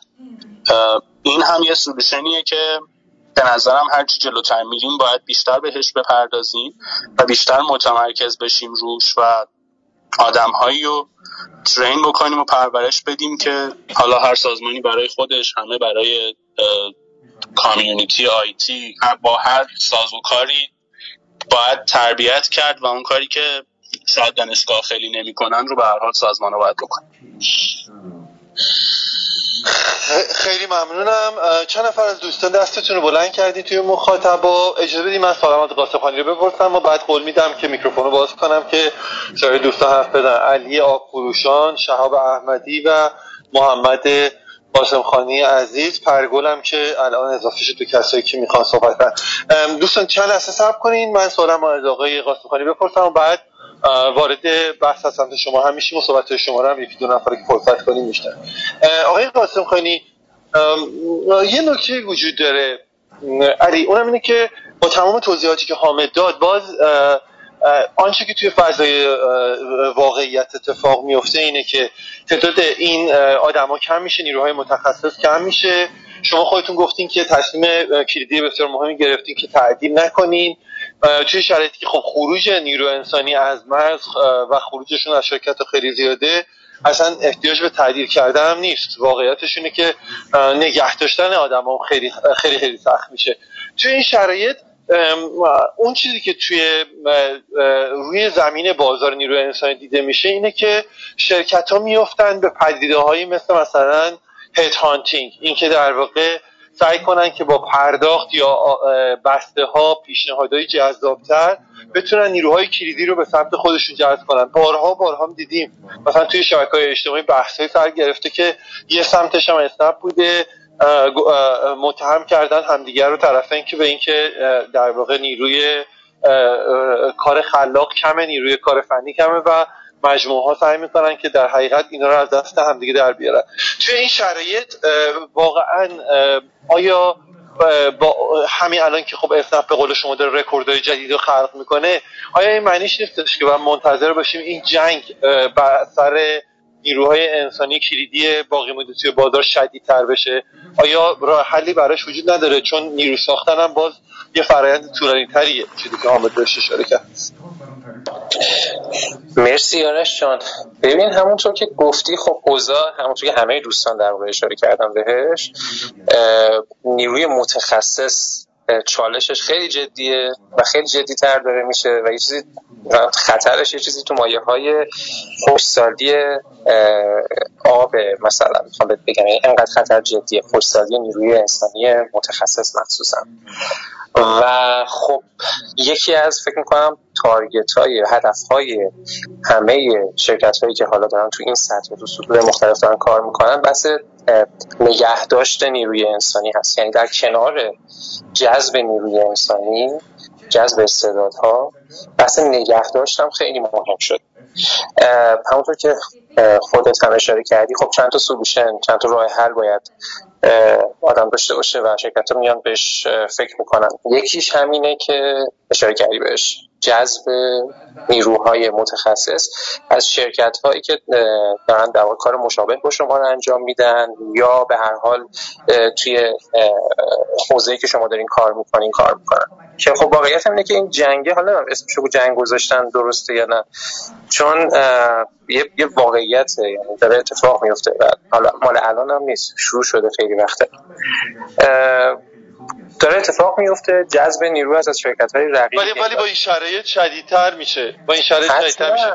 همونطور که گفتم خوش‌سالیه، یعنی واقعا نیست، دارن میرن بچه‌ها دونه دونه مثل برگ درخت دارن میریزن و از کشور خارج میشن، مخصوصا نیروهای متخصص. متأسفانه خب همیشه گفتیم نیروی انسانی ارزشمندترین سرمایه هر سازمانی هستش. من می‌خوام بگم نیروی انسانی ارزشمندترین، یه خورده کلانتر ببینیمش، ارزشمندترین دارایی ملی در واقع هست، ملی هستش و از دست دادن اینها در, در آینده نه تنها برای سازمان هایی که دارن در واقع فعالیت میکنن بلکه برای خود بحث بحث کلان اقتصادی و بحث دیگه کشور هم مشکل ساز میشه. یعنی باید یک راه حل ریشه‌ای واقعا پیدا کرد. یه چیزی که همه فکر میکنم شنیدیم بحث همین امارات هستش که صد هزار تا نیروی کاری متخصص میخواد استخدام کنه و تارگتش این هستش که از ایران خیلی این کارو انجام بده. یعنی همش ترسناکه برای ما و خب چاره‌ای هم نیست. همونطور که نگرانی هایی که این روزا وجود داشته وجود داره، روزای گذشته وجود داشته، روزای آینده وجود خواهد داشت در مورد وضعیت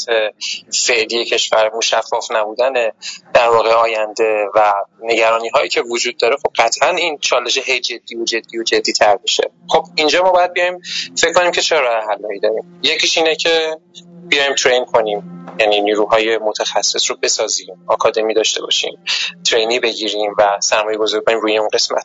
یه رو... که یه خورده حالا بازدهیش بلند مدت‌تر باید نگاه کرد بشه. بازدهیش بلند مدته و خروجیش و هیچ تضمینی نیست. شما یه فردی رو در واقع آموزش بدین بمونه توی مجموعه خودتون، این واقعیته و حالا آدم‌ها آزادن. واقعیتش همینه که تو وقتی آدم‌ها رو میاری و بهشون کار رو یاد میدی و منتقل می‌کنی تجربه رو بهشون، همینطور که بقیه بچه‌ها دارن میرن برای آیندهشون رو ساختن کشورهای دیگه، اینا هم میرن. یعنی خیلی منطقیه.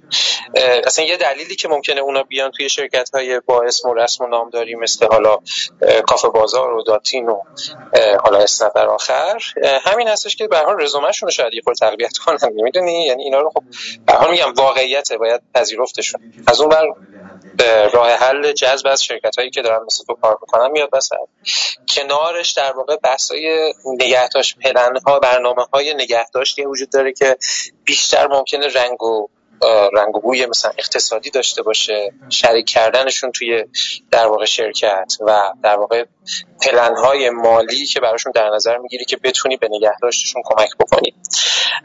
ببین از این حالت‌ها خارج نیست واقعیت و راه حل دیگه نه. یه کار دیگه که میشه کرد اینجا فکر می‌کنم خوب بشه شده کنیم اینه که علاوه بر اینکه حالا شرکت‌هایی که میتونن از نظر مالی پول خوبی پرداخت بکنن به هر حال استعدادا رو جذب بکنن و اینها، کنارش بیان به مسائل دیگه هم فکر بکنن، مثل برند کارفرماییشون، مثل اینکه ولیو پروپوزیشنشون رو خوب بسازن، خوب ارائه بدن و به افراد بگن که چه فرصت‌هایی ممکن توی شرکتی که دارن کار می‌کنن براشون به وجود بیاد. و همینطور از لحاظهای مختلف سفرش کنیم کسانی که توی اون شرکت دارن کار میکنن از لحاظ روحی و روانی و ویل بینگ و همه این مسائل کاملا هوشیار باشن و بررسی کنن شرایط رو و بدونن تو چه مرحله‌ای هستن. در کنار اون هم بیان آگاه باشن از اینکه توی بازاری که دارن کار میکنن توی از نظر پرداختی به افراد تو چه سطحی وایسادن و دارن کار میکنن، یا توی پیمایش‌های حقوق دستمزد شرکت بکنن، جایگاه خودشون رو بدونن و استراتژیشون رو مشخص کنن که میخوایم تو چه قسمتی باشیم، آیا میخوایم کمتر پرداخت کنیم، بالاتر پرداخت کنیم، خودمون رو چجوری پوزیشن کنیم از این لحاظ و بتونیم نیروهایی که مرتبط هستن با همون رو به خوبی بتونیم جذب کنیم. واقعیت اینه که خیلی تهش اولین دلیلی که آدم‌ها میرن بس مالی هستش و که که اون رو شاید بشه یه کاری کرد، خیلی نمیشه بازم اونو، ولی دلایل بعدی که وجود داره دلایلی که واقعا از کنترل ماها خارجه، یعنی بحث‌های اجتماعی و فرهنگی و سیاسی و همه اینها هستش که واقعا از کنترل شرکت‌ها خارج هستش و نمیتونن خیلی کاری روی بکنن. برای همین خیلی شرایط سختیه، یه جورایی آشمز کننده است توی این شرایطی که قرار داریم برای شرکت‌ها. متشکرم، ممنونم از اجازه فرش. بله حتما. ما بله سال, گز... سال گذشته ما پنج هزار و سیصد و پنجاه و نه نفر استخدام کردیم. همونطور که گفتم ترکیب پنج هزار و سیصد و پنجاه و نه نفر فقط برای پنج هزار و سیصد و پنجاه و نه نفر برای ایران. نکته مهمی که ما باش رو به رو هستیم کاهش شدید نیروی کار. اگه تو دموگرافی که باز نیروی کار ما بگیم تقریبا دو سوم نیروی کار ما دیپلم و زیر دیپلم هستن و به شدت ما در کمبود نیروی انسانی هستیم و یکی از جا... چیزایی که خیلی جالبه که به شما بگم نیروی انسانی مثلا تو شهرهای بزرگ دیپلم و زیر دیپلم دارن جذب کارهایی میشن مثل اسنپ، یعنی راننده‌های اسنپ یا پیک اسنپ یا الو پیک و غیره و درآمدی که اونجا الان به وجود میاد اصلا واحدهای تولیدی ما نمیتونیم رقابت بکنیم و از یه طرف این کار اسنپیاست باور کن چه میره در علی بایی مصطفی یه نکته دقت کنی اگه دقت کنی وقتی راجع به شرکت‌های بزرگ حرف می‌زدم اسم سولیکو رو نگفت، حالا خواستم فقط یادآوری کنم. یه نکته دیگه هم که من بخوام اضافه بکنم اینه که این گروهی که امروز ما سخت وابسته‌اش بهش هستیم به خاطر سرمایه‌گذاری‌هایی در طی چند سال گذشته انجام نشده و خیلی از صنایع از جمله سولیکو باور بر این بوده که قیمت نیروی انسانی در ایران ارزونه آینه. و بله. و در رابطه با اتوماسیون ایجاد سیستم های برای قد خودکار خیلی سرمایه گذاری نشده تو اکثر صنایع از جمله توی در حقیقت سولیکو و این دموگرافی که کل کشور به خاطر کاهش نیروی انسانی و اگر ما نگاه بکنیم کمترین میزان بیکاری در گروه دیپلم و زیر دیپلمه در کشور، یعنی هشت درصده، در صورتی که توی لیسانس و بالاتر تا بیست و هفت درصد هم داریم و این یه چالشی که علاوه بر و ما پنج هزار و سیصد و پنجاه و نه نفری که گرفتیم، از اون طرف سه یه چیزی در حدود در حقیقت من یه لحظه خروج ما چهار هزار و صد و پنجاه و نه نفر بوده، یعنی حدود هزار نفر مثبته. متوجه شدم. پیمان جان من قول دادم که صحبت‌های چند تا از مخاطبان من من خواستم فقط بگم که فقط از متخصصین نگاه نکنید. حتما چشم. ما برمیگردیم راجع به اینا حرف می‌زدیم. آره من دوستاشم یه چیزی اینجا اضافه کنم. بله حتما بفهمید. دقیقاً می‌خواستم بگم که سمت همون هم بحث خروج، هم بحث در واقع ابزارهایی برای نگه داشته افراد که علی به خوبی پوشش داد مسئله رو. من یه چیزی میخواستم اضافه کنم که خب یه جذابیتی که هلدینگ هزار دستان داره تنوع محصول و تنوع جنس کارهایی که توش وجود داره. ما خیلی از بچه‌هایی که توی در واقع این مدت از کافه بازار رفتن رفتن به یه مجموعه دیگه‌ای داخل خود هلدینگ هزار دستان، در واقع مدتی توی بازار کار کرده، الان براش بلد ستون قرار یا دیوار جذاب شده و رفته اون بر داره شروع به کار میکنه. بخش خوبی از جذب هامون هم از داخل مجموعه بوده دوباره. و یه مسئله دیگه هم که وجود داره، خب ما الان که داریم با هم صحبت میکنیم هشتاد و هفت درصد بچهای کافه بازار تحصیلات کارشناسی و بالاتر دارن و خب همین مسئله باعث میشه که نرخ مهاجرت و به خاطر همه اون دلایلی که علی گفت که متاسفانه متاسفانه بله بله الان دغدغه مالی هم حتی کم رنگ تر شده توی آدم ها و بعضی دیگه جونشون رو دارن میگیرن و فرار میکنن راستشون رو بخواین از شرایط فعلی. خلاصه این دوتا در کنار هم من دوست داشتم اضافه بکنم. مرسی. من یه نکته آخرم اگر اجازه هست بگم، یه نکته دیگه بگو. که حالا تو غرب خیلی ما داریم باش روبرو هست و تو ایران هم بعد از این ماجرای دورکاری و در حقیقت کرونا فکر کنم به سرعت شدت خواهد گرفت، موضوع کار آزاد یا فریلنسینگه. یعنی در حقیقت همین الان هم همونطور که دوستانم اشاره کردن خیلی از همکاران یا متخصصین ما برای بازارهای خارج از ایران دارن کار میکنن و حتی توی ایران فریلنسینگ، حتی تو ایران که موضوع فریلنسینگ مثلا توی امریکا امروز چهل درصد نیروی کار امریکا به سمت فریلنسینگ رفته و این روندیه که ما در ایران هم خواهیم دید. برای پیش‌بینی اینه که تا سه سال آینده توی بازارهای مثل آمریکا تعداد نیروهای فریلنسر از نیروهایی که در واقع کار کانونشنال و معمول انجام میدن حتی بیشتر هم بشه. ممنونم ازت پیمان جون. خانم پرگل پارساپور از مخاطبین به ما اضافه شدن که بحث بایوشون اگه بخونم بخونم مدیر منابع انسانی هستن در مجموعه راه‌حل‌های سامان سامان سولوشنز که شما احتمالاً محصولاتی یعنی در واقع مجموعه‌هایی مثل بلو بانک و موبایلت رو ازشون می‌شناسید. پرگل جان بفرمایید در خدمتتونم. آرشان سلام. در وهله اول تشکر میکنم بابت این پنل بسیار جذابی که ایجاد کردین و ما این فرصت رو داشتیم که در جوار استاد خیلی خوبم جناب آقای دیانی و دوستان دوست داشتنیم آقای علی قاسمخانی و حمید پورجم عزیز باشیم.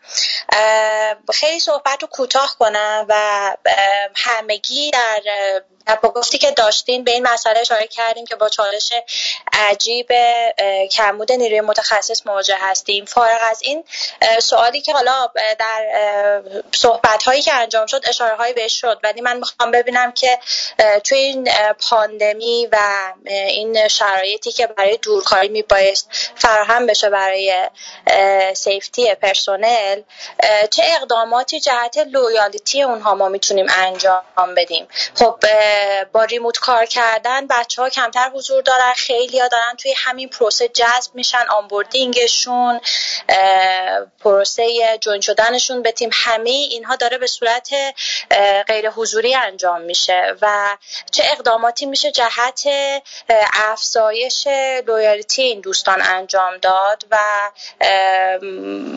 همه این اقدامات هم به گونه‌ای باشه که در جهت توسعه مباحث فرهنگی سازمانیمون باشه. ممنونم، تشکر می‌کنم ازتون. مرسی. متشکرم. آرش، من میتونم جواب بدم به این؟ بله حتما. مرسی. خب سلام خانم فرگل. ببین یه نکته‌ای که وجود داره توی این دوره پاندمی، یک مفهومی رو که میشه روش مانور داد و بولدش کرد و بهش پرداخت، مفهوم تجربه همکاریه، employee experience. یک مفهومیه که حالا شاید کمتر بهش پرداخته شده باشه توی سری از شرکت ها، ولی یک موضوعیه که مستقیما به این بحث لویالتی و به بحث انگیج بودن آدم ها میپردازه و خیلی مشخص و خاص متمرکز میشه و فوکوس میکنه روی تجربه‌ای که آدم ها از کار کردن در اون سازمان، یا دقیق‌تر بخوام بگم از ارتباط داشتن با اون سازمان دارن، از قبل از اینکه وارد اون سازمان بشن و جذبش بشن تا بعد از اینکه از اون سازمان خارج بشن و اصطلاحاً آفبورد بشن. و روی تک تک تاچ پوینت هایی که وجود داره تمرکز کردن روی تک تک تاچ پوینت ها و پرداختن بهشون و متمرکز شدن روی سنجش چیزهایی که روی لویالتی آدم ها تأثیر میذاره، ابعاد مختلف، و پرداختن به مثلا یک سری best practice ها و نظرسنجی ها و سروی ها و مجموعه کارهایی که میشه براشون کرد، اینا همشون زیر امپلوی اکسپریانس قرار میگیرن و به نظرم یه جواب خوب برای این کاری که میشه کرد و چه کار باید کرد، رفتن سراغ امپلوی اکسپریانس و پرداختن به اون موضوع. و این که عملی بزنی حامد جون، یعنی میشه به ما که به اندازه شما دانش آموخته نیستیم بگین که مثلا من چجوری میتونم امپلویر اکسپریانسم و تجربه کارفرما رو در واقع انتقا... بتونم ارتقاش بدم؟ ببین امپلوی اکسپریانس آرش تجربه همکاری، تجربه همکاری آره اون طرفیه در واقع. نکته مهم اینه که ما یک مجموعه‌ای توی سازمان، حالا چه توی اچ آرش چه هر جای دیگه‌ای، یک مجموعه‌ای از فرایندها داری، یک مجموعه‌ای از روال‌ها داری که میای آدم ها در با اون مواجه میشن، باهاش درگیر میشن و ازش نفع میبرن یا احتمالاً ضرر میکنن. یه مثال ساده بخوام بزنم، اینا حامد خیلی باش باز مادیه، یعنی شما میبینید نه نه نه نه, نه. شما نی... نیستش. ببین مثلا من این مثال خیلی ساده بزنم، مادیه که به بیس قضیه هست. خب یعنی مازلویی به قضیه نگاه بکنی، گفتم یعنی حداقل از بحث مادی باید داشته باشی که آدم ها اساساً بقاشون دوچار مشکل نشه. و مثالش چیه؟ به این مثال ساده، مثلا فرایندی که تو با یک آدمی رو مثلا میخوای جذب بکنی، تماسی که باهاش میگیری برای اینکه دعوت به مصاحبهش بکنی، یا روز اولی که میاد و پروسه‌ای که تجربه میکنه، اینکه تو اولین روزی که میاد چه چیزهایی رو میبینه، چه همه چیزهایی که باید براش آماده باشه آماده هست یا نه، مثلا قراردادش آماده است یا نه. اینا خیلی مثالای ساده بدیهیه که دارم میزنم، تا اینکه توی تک تک اتفاقهایی که داره میفته. خب ما یه, یه تیم مثلا بهبود تجربه همکاری مشخصا خاص این موضوع گذاشتیم که اصلا یکی از کارهاش در کنار اون سنجش تعلقه و لویالتی که هستش و صحبت شد، یه کارش اینه که فرایندهای سازمانمون رو داره تک به تک پایش میکنه از منظر تجربه همکاری و خودش رو پایش کردنم این جنسیه که خودش رو میگذاره جای اون آدمی که توی سازمان هست و دورکاره و اصلا سازمان رو ندیده و نمیشناسه و داره باهاش همکاری میکنه و ببینه که کجاهای کار، کجاهای پروسه کار نمیکنه و کجاها میتونه بهتر بشه و اتفاق بهتری توش بیفته. یه نکته دیگه ای هم که وجود داره، یه چالش مهم، من دوست داشتم که توی صحبت ها به این موضوع هم بشه پرداخت و توی این سوال بود. خیلی خوشحال شدم. بحث فرهنگ سازمانیه، یه اتفاق مهمی که میتونه تبدیل به عارضه بشه توی سازمان بزرگ وقتی یه سازمانی داره بزرگ میشه و مخصوصا که حالا خیلی دورکار و به صورت ریموت هم هستش از شهرهای مختلف و اینها، قضیه فرهنگ سازمانیه. این که چقدر این فرهنگ رو شما میتونی منتقل بکنی به آدم ها، چقدر میتونن لمسش بکنن و اصلا چقدر میتونن باهاش ارتباط بگیرن، این هم خیلی موضوع مهمیه.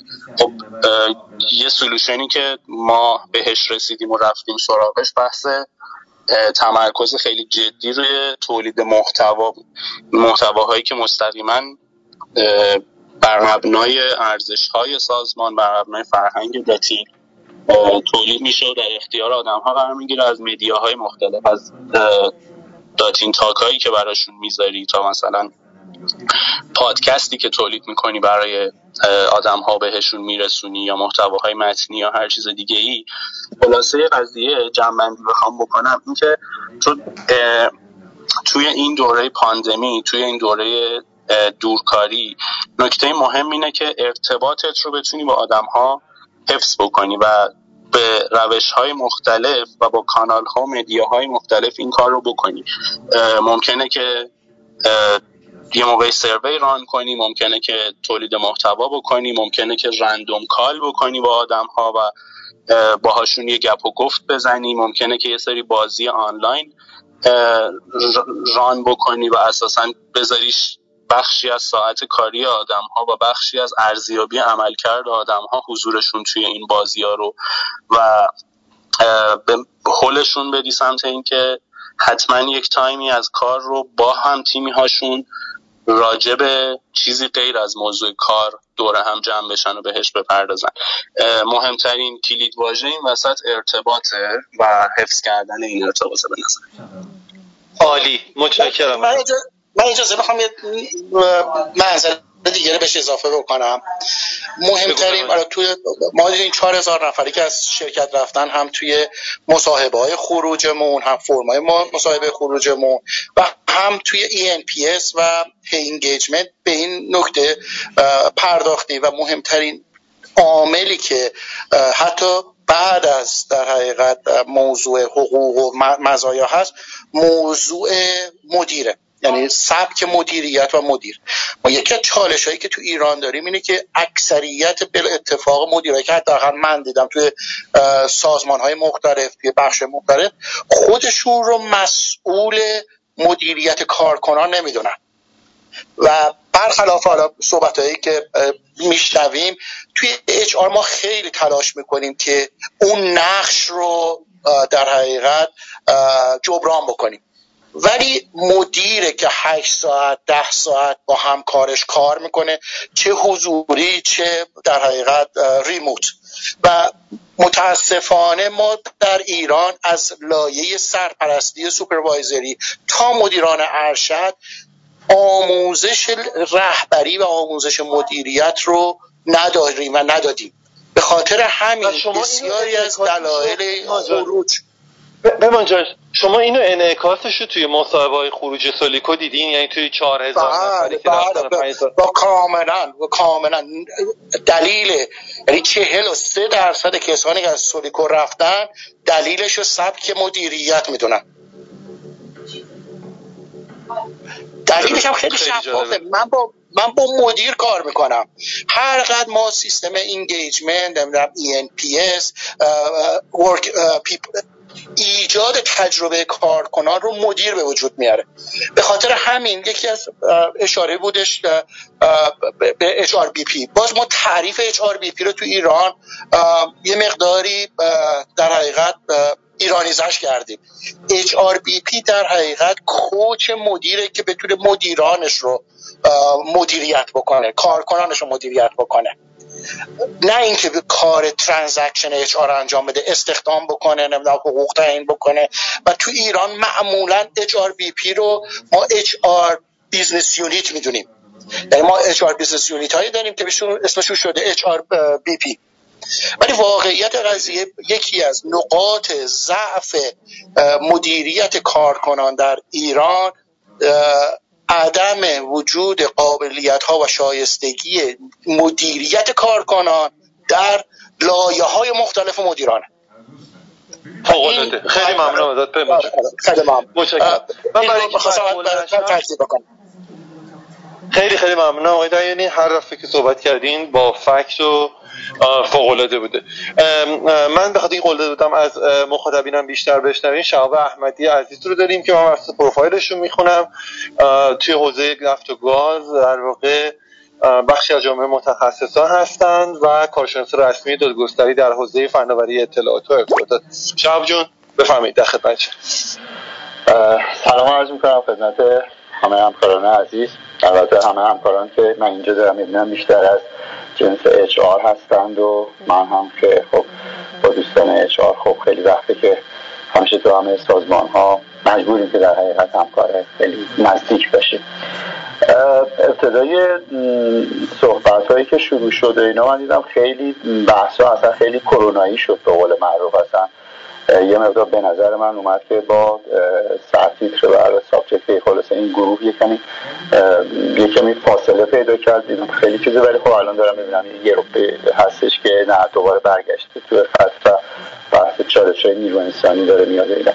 خب بعد یه توضیح خیلی کوچیکی که من بدم، من تو سازمان‌هایی که بودم، من تو پتروفارس بودم و شرکت آی او ای سی و الان او یک هستم، سه تا در حیرت پیمانکار بزرگ شرکت ملی نفت ایران، فکر کنم مثلا الان تو هلدینگ خود او یک ما یه چیزی حدود فکر میکنم الان حدود چهارده هزار نفر ما باشیم، در آی او سی فکر میکنم حدود پنج هزار نفر بودیم و در پتروفارس که الان من یه چیزی حدود هشت نه سال ازش جدا شدم فکر میکنم الان دیگه مجموعشون به حدود سه هزار نفر چهار هزار نفر باید رسیده باشه.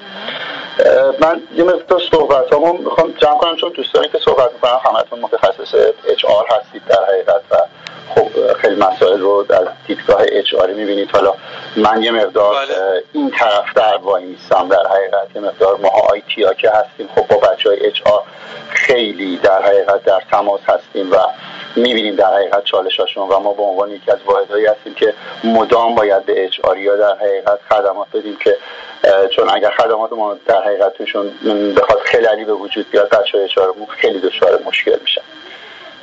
من خیلی میخوام رای تو دو پوینت برم جلو. توی یک جایی مثلا مثل اویه که تو هلدینگ ما مثلا الان دیگه حدود چهارده هزار نفر هستیم و اینا. ببینید تو شرکت نفت که یک ساختار تقریبا سنتی داره در حقیقت، یه ساختار سالید داره و مجبور از اون ساختار هم در حقیقت پیروی بکنه، ناچاره در حقیقت تو مثلا تو اویلنگس ایران بلکه تو اویلنگسای بیرون هم تشریف ببرید فکر میکنم که تقریبا اون چیزی که من میدونم از شلامبرژر میدونم، از استاتویل میدونم، از خدمتتون عرض کنم که از یه ساختار واحد اس میدونم، بله همشون در حقیقت. چرا؟ چون تعاملات خیلی زیاده، شما با یه گروه بسیار زیادی از شرکت‌های مختلف شما در تعامل میشید، یه سری با مجموعه‌های کارفرمایی مختلف هستش. چرا؟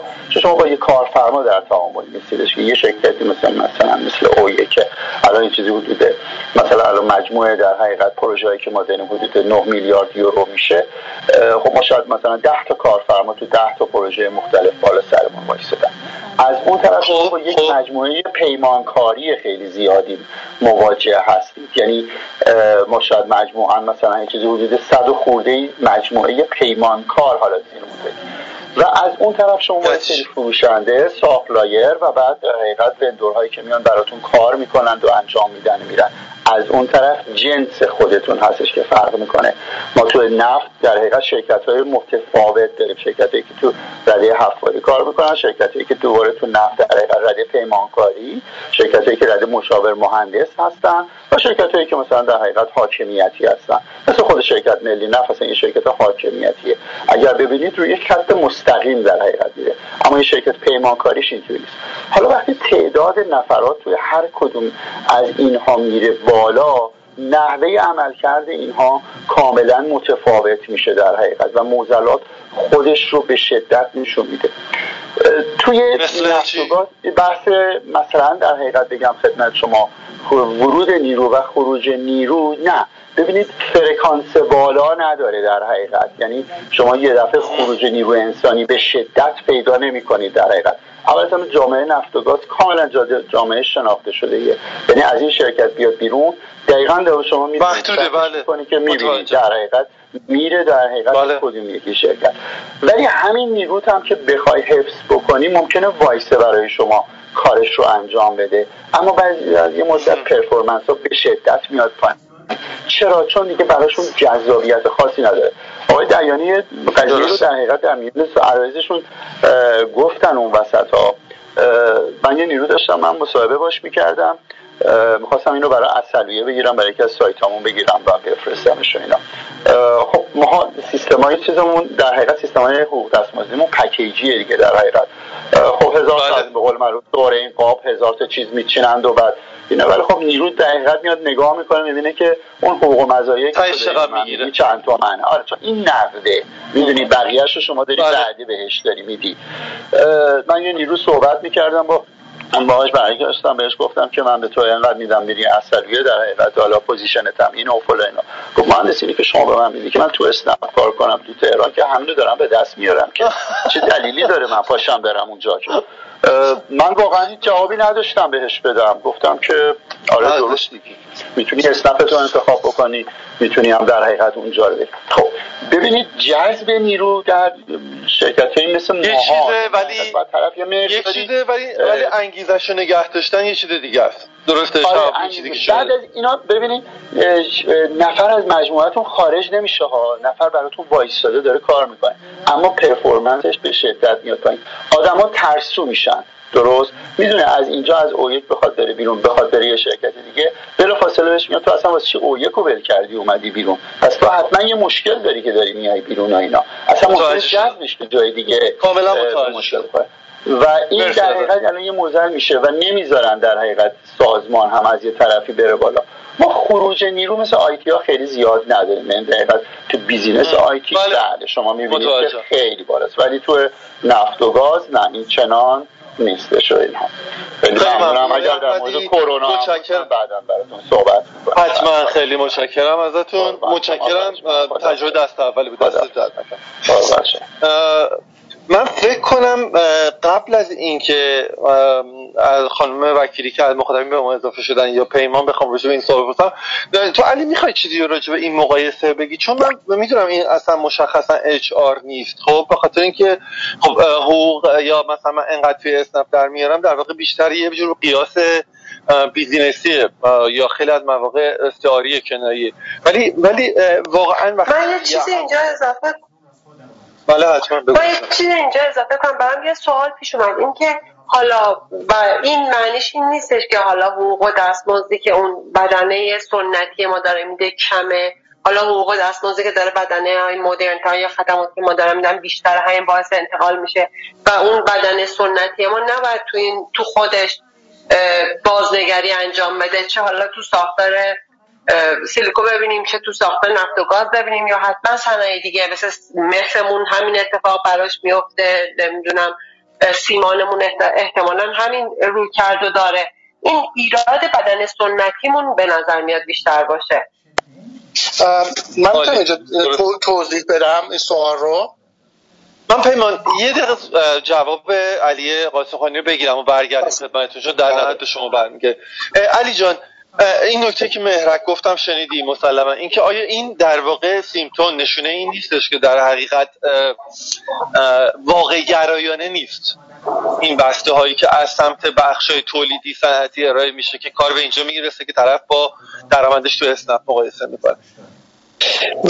ببین آرش، واقعیت اینه که بعد ببینیم که الان حقوق دستمزد چقدره پای حقوقی که دارن دریافت میکنن کارگرها و حالا کارمندای شرکت ها، و یه دو تا چهار تایی ساده بکنیم ببینیم که اگر احیانا کسی بیاد و توی اسنپ شروع بکنه به کار کردن حالا با توجه به اینکه دیگه کارفرمایی خبری از کارفرما نیست و اون چالشایی که توی جای کار میکنی و حالا آیه دیانی هم به درستی اشاره کردن، مدیرهایی که ممکنه مدیرهای خوبی نباشن، سختی کاری که وجود داره، زمانی که در واقع در دست خودت نیست و همه اینا رو که بذاری کنار هم دیگه، این پکیج به نظر من تبدیل میشه به یه پکیج جذابی که آدما ترجیح میدن با اسنپ کار بکنن، یه درآمدی داشته باشن که میتونه درآمد بالاتر از درآمد حتما حداقل حقوق باشه و در واقع زندگیشون دست خودشون باشه، برنامه‌ریزیشون دست خودشون باشه و هر وقت بخوان کار بکنن و هر وقت بخوان کار نکنن. یعنی همه این پکیج رو کنار هم دیگه بذاری، بعضی وقتا آدم با خودش فکر میکنه که اگر من برم اسنپ کار بکنم برام بهتره، یه درآمد شش هفت تومانی حداقل خواهم داشت و در واقع همه اون مواردی که گفتم هم کنارش هست. ببین مشابه این توی اون مسئله هد هانتینگ هم پیش اومده بود علی، اونم این بود که اگه خاطرت باشه که حتما اون موقع خودت هم مدیر اچ آر بودی، خاطرم هفت توی مجموعه اسنپ اتفاقی که افتاده بود این که مثلا یه سری جاها مثلا توی تپسی یه سری پیشنهاداتی از اسنپ دریافت کرده بودن، بعد ما دادن یه دسته گل و امضا کرده بودن فرستاده. حالا غیر از جنبه‌های رسانه‌ایش و اینا که خب حاشیه‌اش زیاد بود، یه مسئله که وجود داشت اینه که همون موقع مثلا همین حسام میرآرمندهی مؤسس کافه بازار اومد توی توییتر نوشتش که فارغ از اسنپ یا تپسی یا هر جای دیگه‌ای، نیروی کار حق انتخابش باید حفظ بشه و در حقیقت اینکه یه سری از مجموعه ها بیان محدود کنن حق انتخاب نیروها رو، این کار درستی نیست. باید نیروی کار آزاد باشه که همیشه با بتونه دستمزد یا شرایطی که دلخواهش انتخاب بکنه. اینم آیا در واقع مشابه همین افتضاح توه؟ خاطرین همش که خب این حرفی که حسام جان زده که کاملا درسته، باید بهش احترام گذاشت. منتها حالا توی اون قضیه که اشاره کردی بهش من یه شفاف‌سازی بکنم که از سمت اسنپ نبوده اون اتفاق. خب همونطور که تقریبا همه حالا کافه باز هزار دستان خب یه سری ونچر توی اون شرکت توی اون هولدینگ وجود داره که ممکنه که از مثلا بلد برای یه شرکت دیگه‌ای در واقع اقدام بشه که میخواد هدهانت انجام بشه، ولی اون شرکت خودش رو با کافه بازار مقایسه کنه و بخواد از این فرصت استفاده کنه که یک بلک پیاری انجام بده. اونجا هم واقعیت اینه که یک بلک پیاری انجام شد، از سمت اسنپ نبود، از سمت شرکت‌های توی در واقع هولدینگ بودش که این اتفاق افتاد و خب در نهایت هم استفاده شد از اون فرصت. اینو من گفتم شفاف‌سازی بکنم، ولی در کل خود ما اعتقاد اعتقاد داریم به خاطر اون مزید. شما میگین اون پیشنهاد و اسنپ در واقع نداده بوده؟ نه، اسنپ نبوده. این برای برای تنویر افکار عمومی این نکته رو خواستم فقط هایلایت کنم. متشکرم ازت. در مورد آزادی انتخاب در واقع اینکه کجا کار کنن کاملا موافقم، منتها معمولا شرکت‌ها به خاطر ممکنه بار حقوقی که داشته باشه این کارم کمتر می‌کنن، درگیری‌های حقوقی اندیه‌ای که وجود داره معمولا و به هر بحث‌های اینجوری که وجود داره معمولا وارد نمی‌شن. برای همین ما هم همیشه خیلی به این موضوع توجه می‌کنیم. ولی بخوام بهت بگم دقیقاً همینه، یعنی باید این فرصت انتخاب برای همه وجود داشته باشه که بتونن کار بکنن. ولی خب از اون برم باز به خاطر مشکلات ریشه‌ای که وجود داره و شاید خارج از کنترلش و حلش خارج از دستای شرکت‌هایی مثل شرکت‌هایی که الان توی روم هستن وجود وجود داره، برای همین یکم سخت اون رو بهش پرداختن و ما در موردش بحث کردیم. اگر اینکه اون مشکلات حل بشه بتونن شرکت‌ها پرداخت‌های درستی انجام بدن که خط فقر رو حداقل میت بکنه و آه کار و همین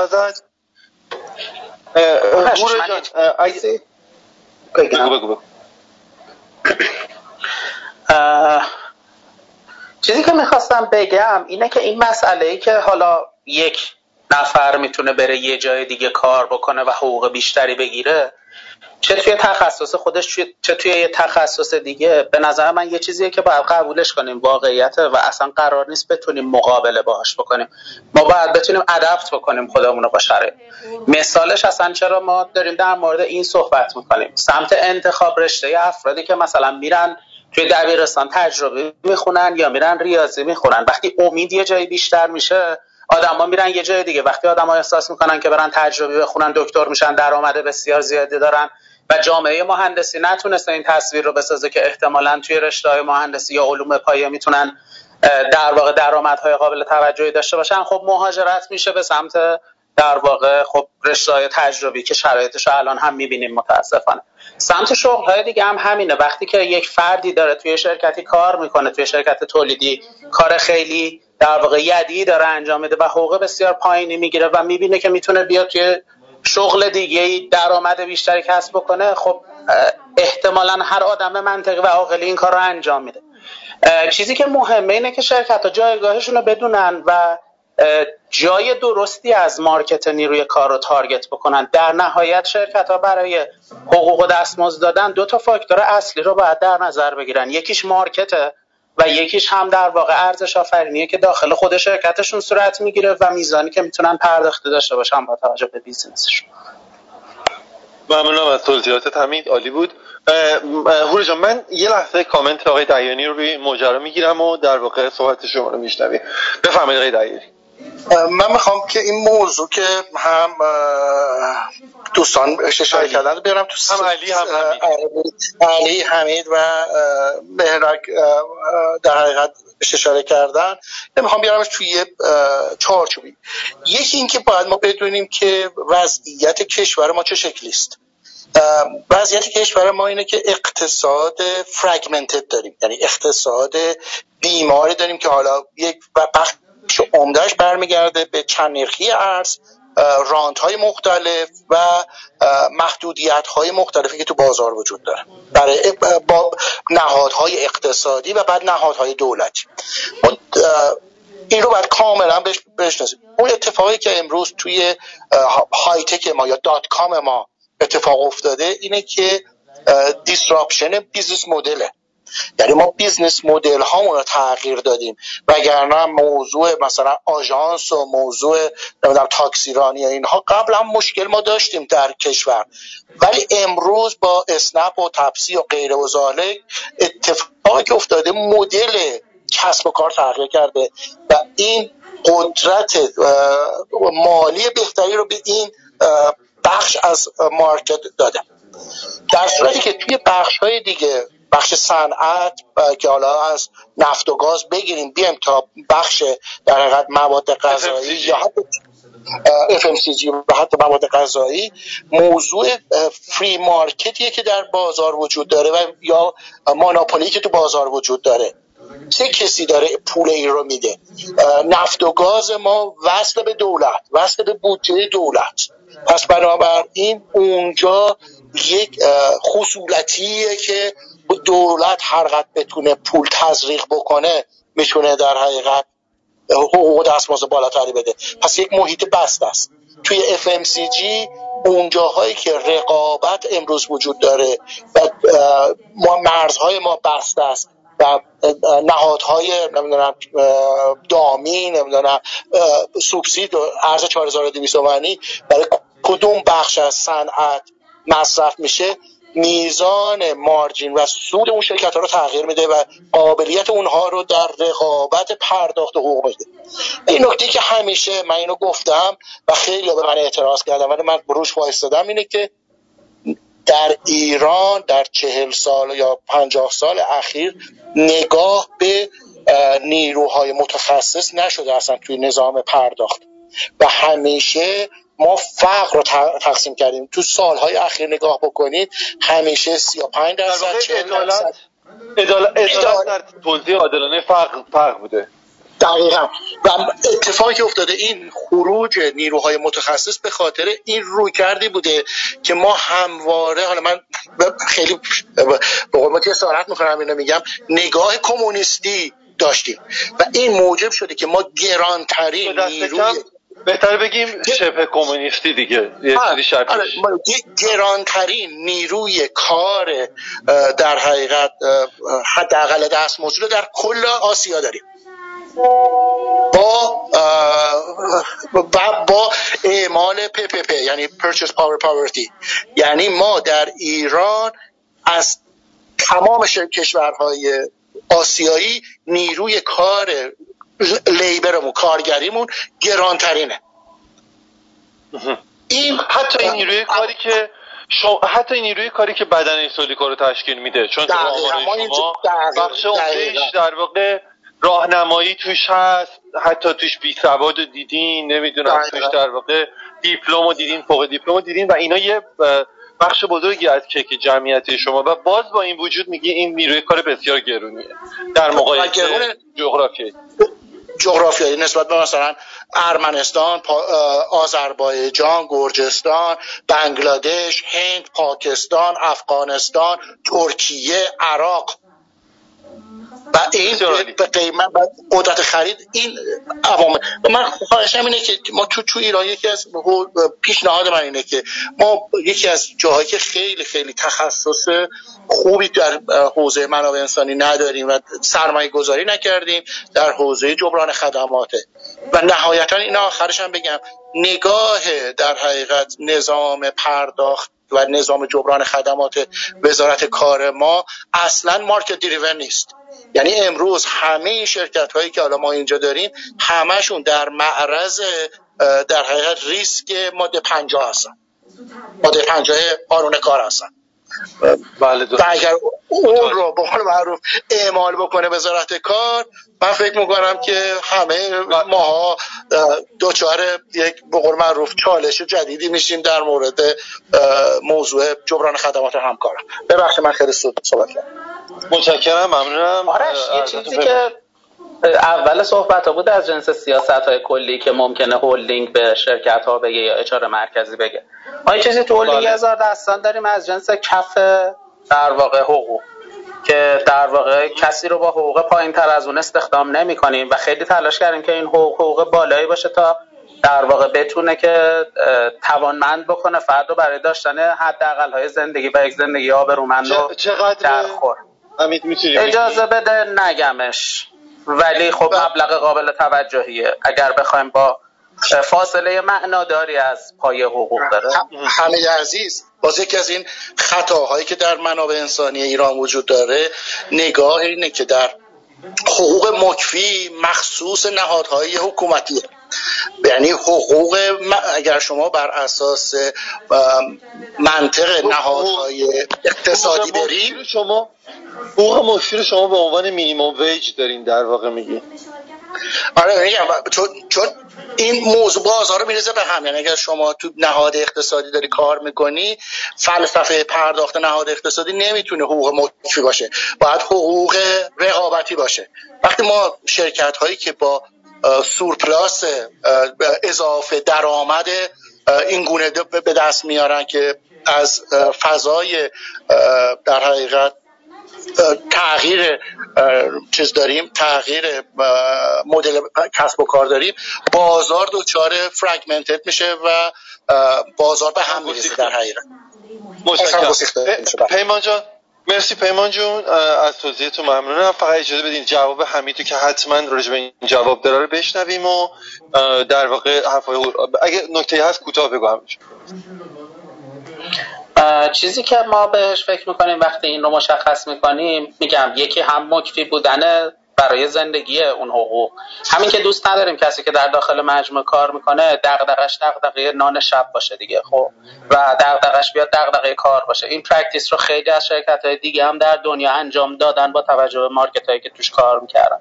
واسه همین یه سری جاها ما فقط نگاه نمیکنیم به اینکه آیا مارکت دریون هست یا نه. اگر مثلا یه شغلی شغل خیلی پایه‌ایه و نیاز به تخصصی خاصی نداره، همه جا داره پایه حقوق وزارت کار رو میگیره، نه ما این کار رو نمی‌کنیم که پایه حقوق وزارت کار به اون شغل بدیم و کفی که خودمون در نظر گرفتیم رو بهش پرداخت می‌کنیم. بسیار معناداری با پایه حقوق داره. ببین همینجون همه میدونن کاف بازار کلا هزار دستانی ها خوب پول میدن، مطمئن باش. خوبم کار می‌کنن آرش. تو این مورد الان محل منازعه نیست. یه بار یه پنل می‌ذاریم راجع به آرش شب. بله اتفاقاً یه خوبی که داره حالا اینکه حالا هزار دستان و کافه بازار دارن این کارو میکنن، معمولا رقابت به وجود میاد، یعنی اتفاقا مارکت دریون هم میشه، توی اون لایه بالا میاد شروع میشه به رقابت برای جذب نیرو و حالا اینکه بگی کدوم برند برند برتر هست، برند برتر کارفرمایی حالا توی ابعاد مختلف. اتفاقا این اتفاق خوبیه، یعنی این رقابت کلا همیشه سازنده است. اینکه حالا موضوع این که میگیم آدما میگن من اگر اینجا کار نکنم میرم اسنپ کار میکنم اینقدر در میارم، بس همون رقابت است. الان یه آپشنی دارن که میتونن مقایسه کنن و انتخاب بکنن و این باعث میشه باز هی همه چی بهتر بشه و اوضاع بهتر بشه. ولی این اتفاقی که الان همین جان گفتش اتفاق خیلی خوبیه که باز رقابت اون سطح بالا به وجود میاد، یه خورده برای افرادی که در سازمان کار میکنن اوضاع میتونه بهتر بشه و فرصت‌های بهتری هست و این شاید بازم منتج بشه به اینکه آدم‌ها خیلی درصد کمی ولی باز شاید مثلا یه سریان نرن و بمونن، چون میبینن که یه شرکتایی هستن که یه همچین طرز تفکری دارن. عالی، ممنونم ازتون. حامد اجازه بده حرفای قرار رو بشنویم. بذار قرار رو بشنویم. بگو بگو. یه جمله می‌خواستم بگم که کلا این محدودیت منابع، حالا من بحث محدود به حقوق نیست، کلا راجع به شرایط کار از برند کارفرمایی گرفته تا حقوق یا هر چیز دیگه ای، کلا این محدودیت تعداد نیروی خبره و کاری یه جذابیتی که داره اینه که شرکت ها رو به تکاپو میندازه و انداخته به نظرم همین الانم که خودشون رو بهتر کنن و شرایط بهتری رو حتی بازیگرای سنتی حتی بازیگرای سنتی دقیقاً، یعنی میخوام بگم که اصلا چاره‌ای ندارن برای بقا، اگه اعتقادی هم حتی بهش نداشته باشن برای بقا توی این شرایط مجبورن که شرایط خودشون رو بهتر کنن. به نظرم این اتفاق به شدت فرخنده و مبارکیه برای بازار کار ایران. حتماً حالا راجع به مشکلات احتمالیش هم حرف می‌زنیم. ما الان یازده و پنج دقیقه یعنی در واقع وارد وقت اضافه شدیم با صحبتی که داریم می‌کنیم. بس متأسفانه مثل همیشه در آخرش خیلی گل انداخته. اجازه این یک دو تا از نظریه خانم‌هایی که در میان مخاطبین بودن هم بشنویم. هورا جون در خدمتتون. سلام آرش، خوبی؟ آرش بعد صف تکی و چندتایی رو جدا می‌کردی. من خیلی وقت تو صفم. شما مسلماً تو چند تایی باید میسید. آره، من به عنوان کسی که فکر کنم توی سه تا از این شرکت ها کار کردم تو صفحه چند تایی هم.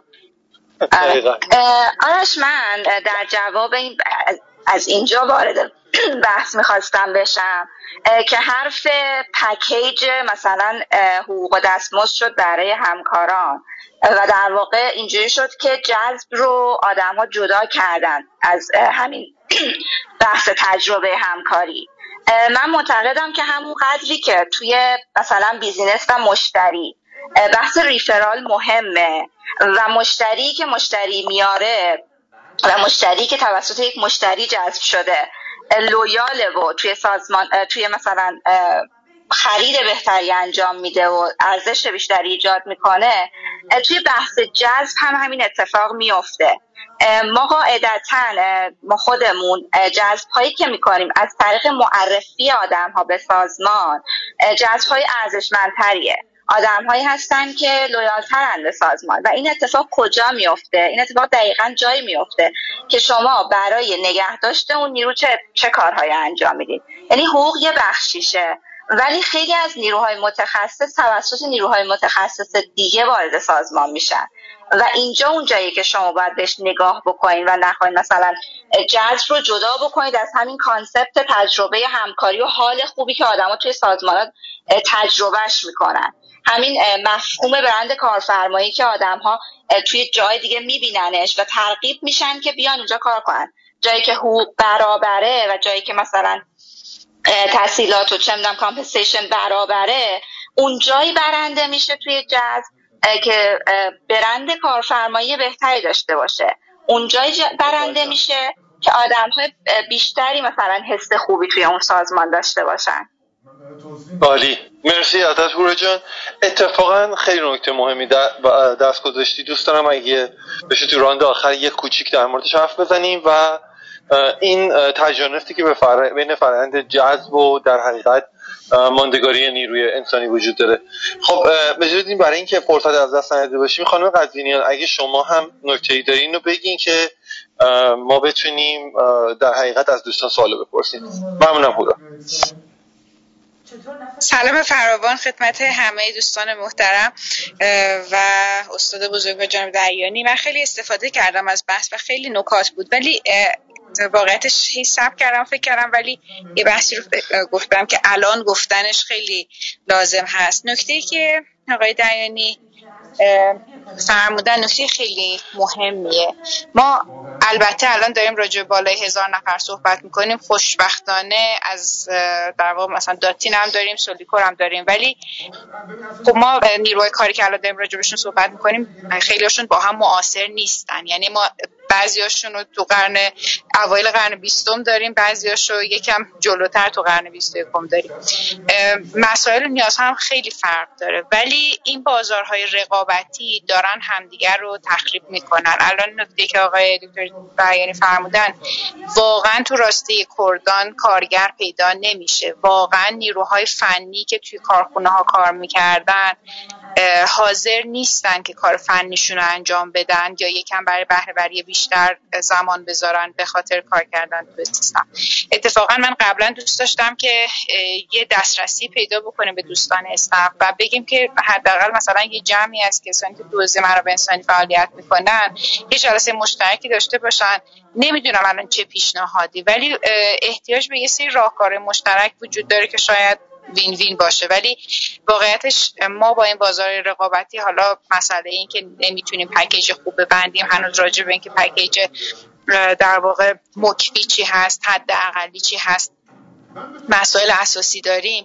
ولی در حال حاضر همین اندک نیروهایی هم که موندن و دارن تو کارخونه‌ها کار میکنن، بعد از ساعت چهار پنج نمیتونن کار بکنن و همینا رو هم با هیچ انگیزاننده‌ای نمیتونیم خیلی برگردونیم و نیاز داره که بین پلتفرم‌های حاضری که رقیب نیروی کار هستن حداقل به یه در واقع محل مشترکی و چاره مشترکی برسیم. مرسی از شما، خیلی ممنون، متشکرم از خانم قضیان عزیز.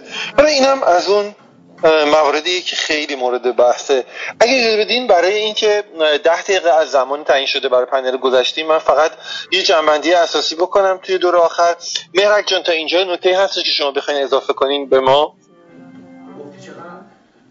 من فقط دوست داشتم در مورد چالش‌های الان نیروی کار انسانی خانوما صحبت بشه که حالا وقت نشد که صحبت بشه. حتما. آره اتفاقا جالبه که من اینو میتونم بگم ما به خاطر شورتج نیروی انسانی، کاهش نیروی انسانی، امروز ما تقریبا میتونم از یه درصد دو درصد رسیدیم به پانزده درصد. یعنی همکاران ما توی تولید امروز بس چندین واحد تولیدی ما رو امروز همه خانوما تشکیل دادن. یعنی ما تو شمال یکی از مشکلاتی که توی مازندران داشتیم این که نیروی کار آقا نمیتونستیم پیدا کنیم.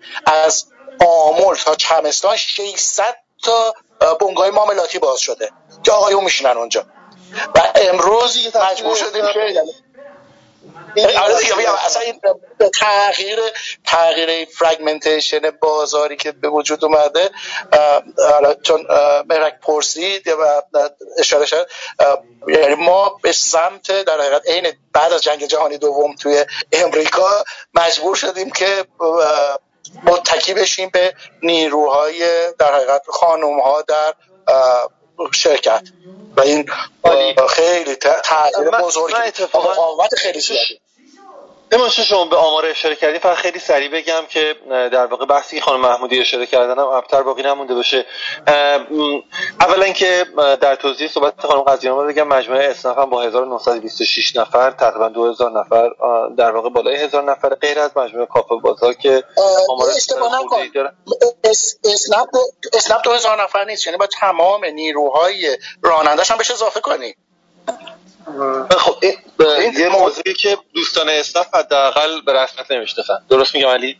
خب همه جای دنیا امروز کیس این هستش که همه نیر... ما اصلا مشکلمون با نیروهای کارمندای اسناف نیست، ما مشکلمون با رانندگانه. برای نیروی کار بود پلتفرم، یعنی بعد اون تعداد رو اضافه کنیم. ولی ولی خب نه، ما کارمندها رو ولی حتما جدا مستقل می‌دونیم، چون اون یه اپلیکیشن یوزر در واقع حساب میشن که البته مشکل به نظر میاد که یه سری چالش‌ها ایجاد کرده برای بحث نیروی کار و خود پرسنل که خب پرسنل هم دیگه نیروی کار حساب میشه. حالا جالب اینه که توی درس‌های تفکیک جنسیتی اون مسئله‌ای که در واقع خانم محمودی بهش اشاره کردم مهرک گفت نسبت الان اینجوریه، مثلا مجموعه داتی نگه اشتباه نکنم پیشتاز حالا حامد خودش هست میتونه اصلاح کنه پنجاه و یک به چهل و نه درصد در واقع نسبت آقایون به خانم‌هاست، توی اسنپ سی و نه درصد خانم‌ها هستن و مجموعه کافه بازار سی و سه درصد.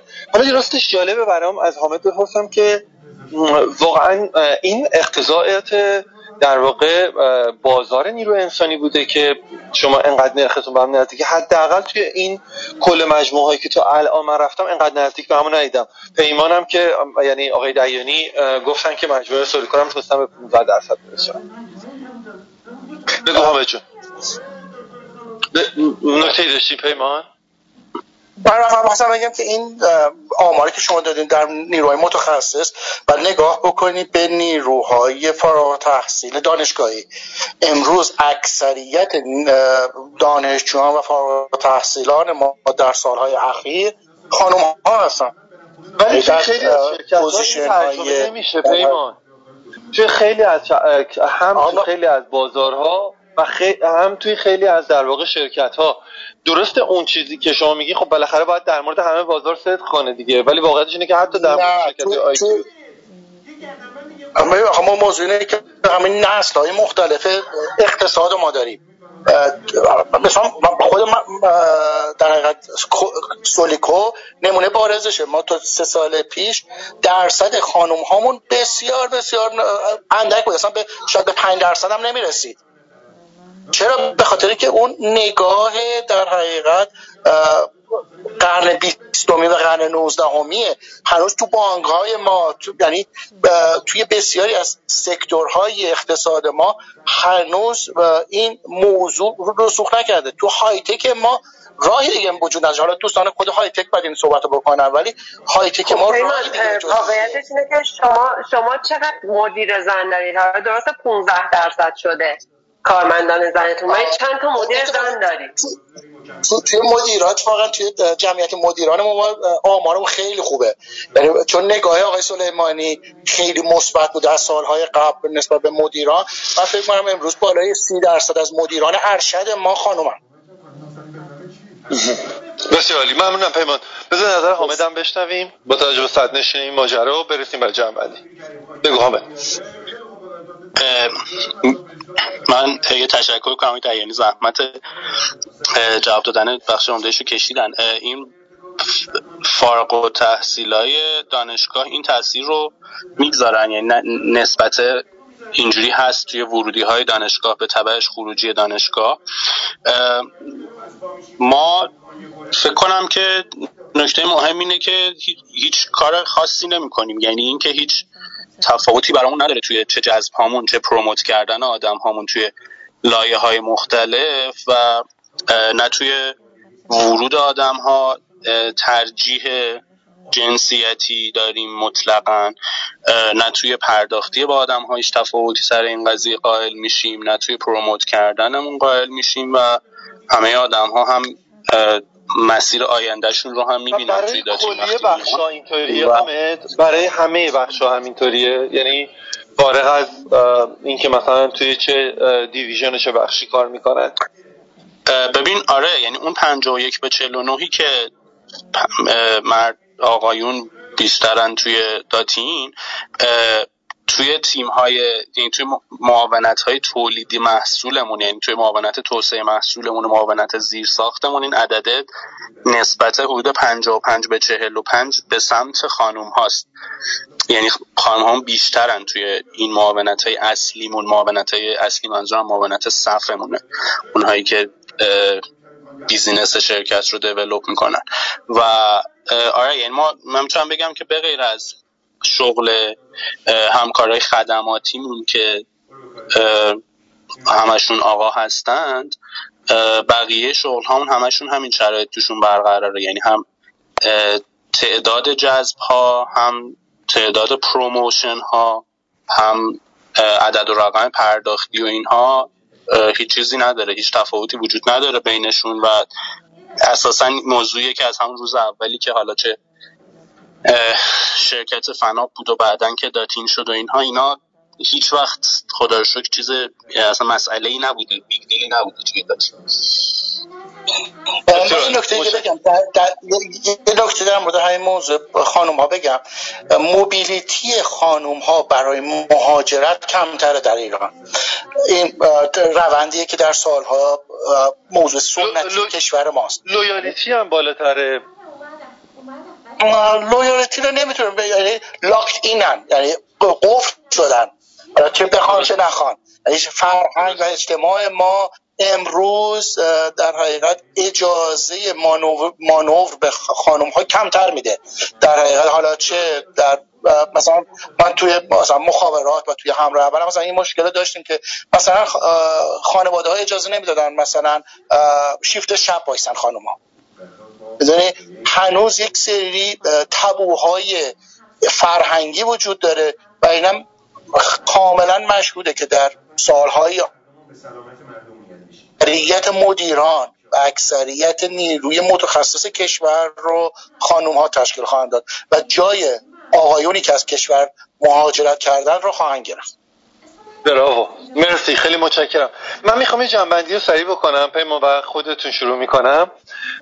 اونم اینه که در حقیقت اگه بخواین خیلی مختصر و کپسولی بهمون بگین که فکر میکنین بهترین راه حل برای شرایط واقع گرایانی که الان توی بازار وجود داره، اگه نخوایم خیلی طولانیش کنیم، نخوایم خیلی بلند مدتش کنیم، برای همه مجموعه هایی که الان با بحران منابع انسانی مواجهن، چه توی سطوح در واقع نیروی کار در واقع ارزان، چه توی مسئله نیروی کار متخصص، فکر کنین مهمترین راه حلی که میتونن دنبال کنن چیه؟ خیلی کوتاه سه تا سه تا موضوع. یک، دولت باید نقش رگولاتوری و تنظیم بازار رو ایفا بکنه، نه مدیریت بازار.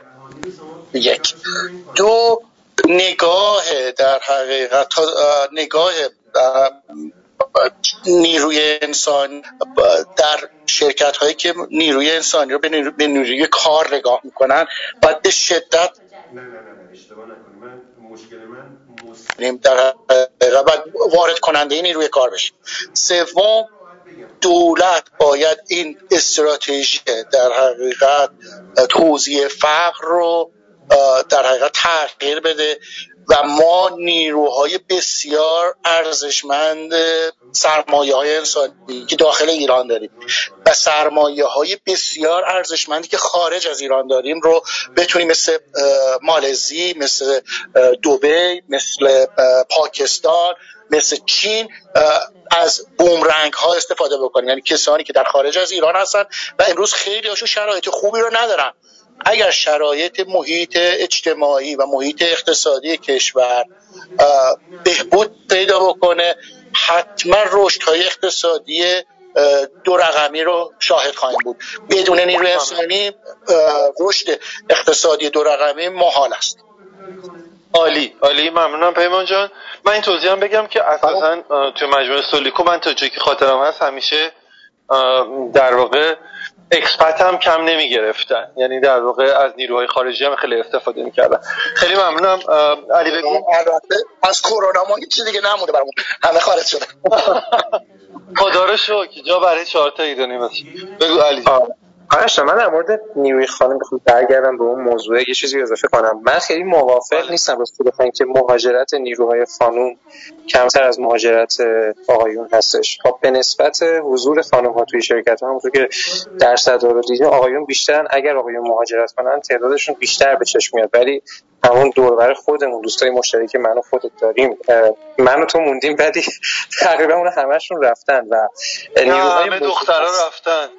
آره، نیروهای متخصص من صحبتم اینه که قطعا میرن و رفتن و دارن میرن. توی خود تیم اچ آر در واقع استاب ما یه نیروی متخصصمون دو ماه پیش رفت، یه نیروی دیگه‌مون داره یه ماه دیگه میره و راستش این خیلی در جریانه و آقایون اتفاقا الان دارم فکر می‌کنم توی حالا خود تیم منابع انسانی کمتره. البته خب تحصیلی هست، مهاجرت چیز نیست، ولی میخوام بگم که به نظرم نسبته، چون نسبت آقایون بیشتر از خانم‌ها هست توی شرکت‌ها، اینجوری به چشم میاد که آقایون بیشتر مهاجرت می‌کنن، ولی میخوام بگم که به نظر من خانم‌ها هم همونقدر دارن مهاجرت می‌کنن. بله، یه نظریه اجتماعی هم اساسا اینه که خب چون محدودیت‌ها بیشتره برای خانم‌ها، قاعدتاً میشه انتظار اینو داشتش که مؤلفه‌های اجتماعی از اقتصادی مهم‌تری فقط. علی جان، حالا که میکروفونت بده، دلیلی که بگم من چرا اشاره کردم آرش به این دلیلی اصلی که اشاره کردم، می‌خواستم یه وقتی اشتباهی نریم سرمایه‌گذاری کنیم روی جذب مثلا فقط نیروهای خانم به خاطر اینکه کمتر میرن و آینده از آن اوناست و یهو مثلا ببینیم که مواجه بشیم با اینکه نه خانم‌ها دارن مهاجرت. و این البته نظر شخصی منه، خیلی احترام قائلم برای نظر آقای دلیل. متشکرم. بله حتما. علی جون، حالا که میکروفونت باز کرده بودی و دیگه لطف کن که جنبندیت از بهترین راه حل برای خروج از شرایط فعلی هم بگو، خیلی کوتاه و سریع. خب راستش رو بخوای آرش جان، راه حل اینه که همین رقابت وجود داشته باشه، به هر حال با تمام پتانسیل هایی که وجود داره برای شرکت ها بتونن استفاده کنن از اون فرصت هایی که دارن، از اون مزیت های رقابتی که میتونن ایجاد بکنن برای جذب استعدادهایی که توی مارکت و بازار هستن الان و ریتنشن پلن هایی که میتونن داشته باشن برای اینکه بتونن نیروهای خودشون رو بیشتر نگه دارن و و فکرای بزرگتر بکنن، حتی مثلا به اینکه چطوری میتونن این افرادی که دارن خارج از ایران کار میکنن رو یه جوری به کار بگیرن. چون واقعیت اینه که از واقعیت اینکه آدم‌ها در حال مهاجرت هستن و نیروی کار متخصص خیلی کم شده نمیشه واقعا اینو کتمان کرد. بله بله، ممنونم ازت علی جون. همین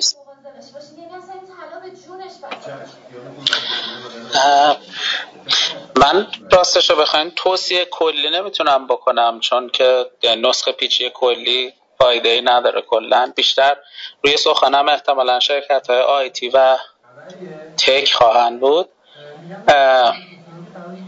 اولیش اینه که من امیدوارم دولت کاری نکنه راستش رو بخواین، چون که در این حوزه هر کاری کرده به ضرر این جماعت داره تموم میشه.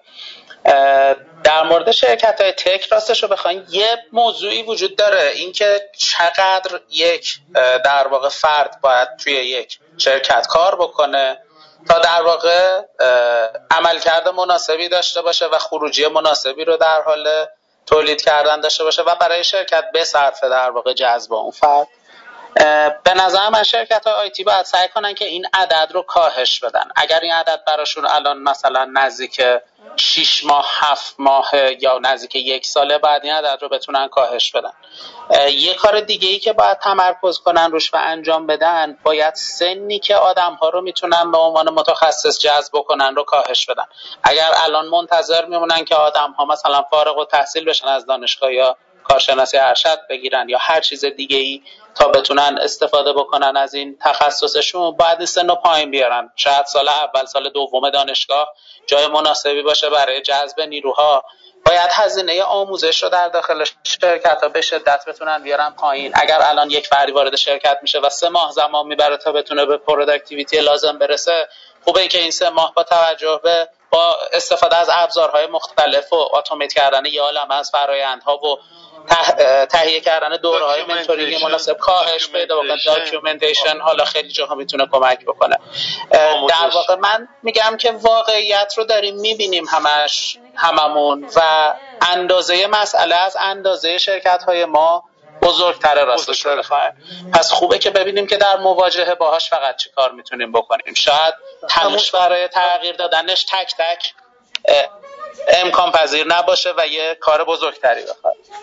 عالی. کاهش زمان بهینه استفاده از محصول و از, از نیرو و البته کاهش سن برای جذب نیروها. خیلی عالی. ممنونم از حمید، خیلی خوب بود. حامد جان، منم خیلی خلاصه بخوام جمع‌بندی بکنم که چی کار میشه کرد برای شرایط پیش رو، تو دو تا وجه میتونم بهش بگم، بهش اشاره بکنم. یه وجه جذب نیرو، یه وجه نگهداشت نیرو.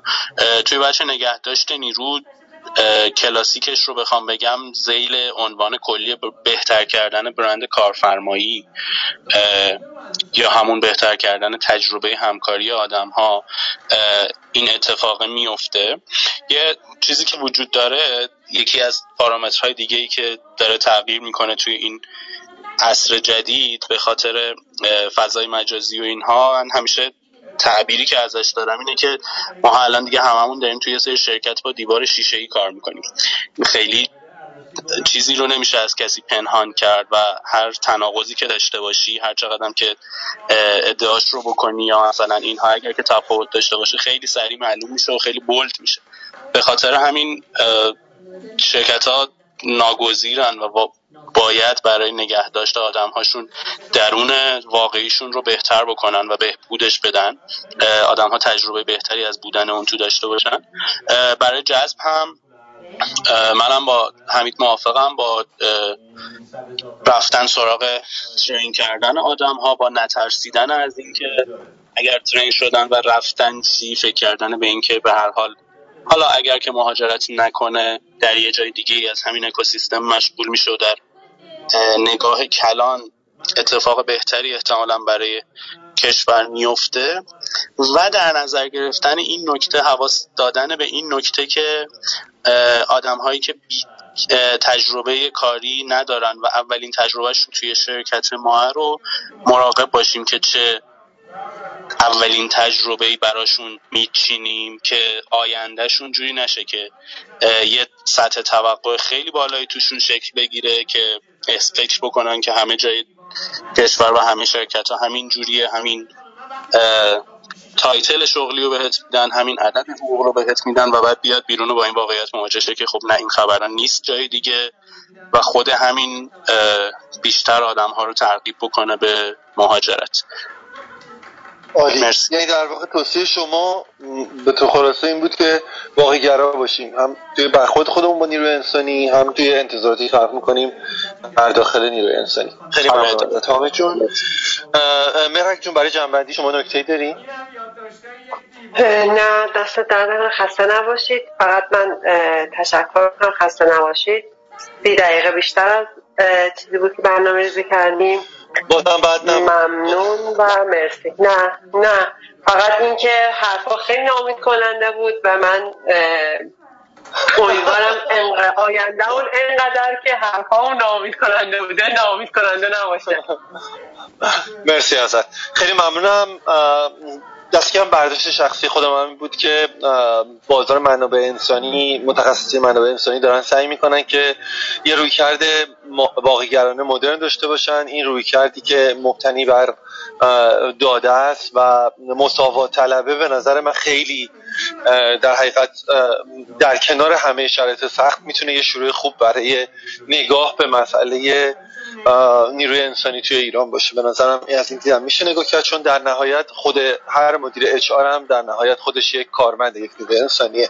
خیلی متشکرم از همه شما که تا این ساعت ما رو تحمل کردین. ممنونم از سید حامد حسین نژاد شرکت داتین، علی قاسم خانی عزیز شرکت افنب، حمید بوجم شرکت کافه بازار و پیمان دعیانی با صحبت فوق‌العاده‌شون از مجموعه کاله و سولیکو. خیلی متشکرم که امشب همراه ما بودین. هفته آینده دیجیتال مارکتینگ رو توی کلوب پیوست بررسی می‌کنیم با گزارش مجموعه یک ساعت.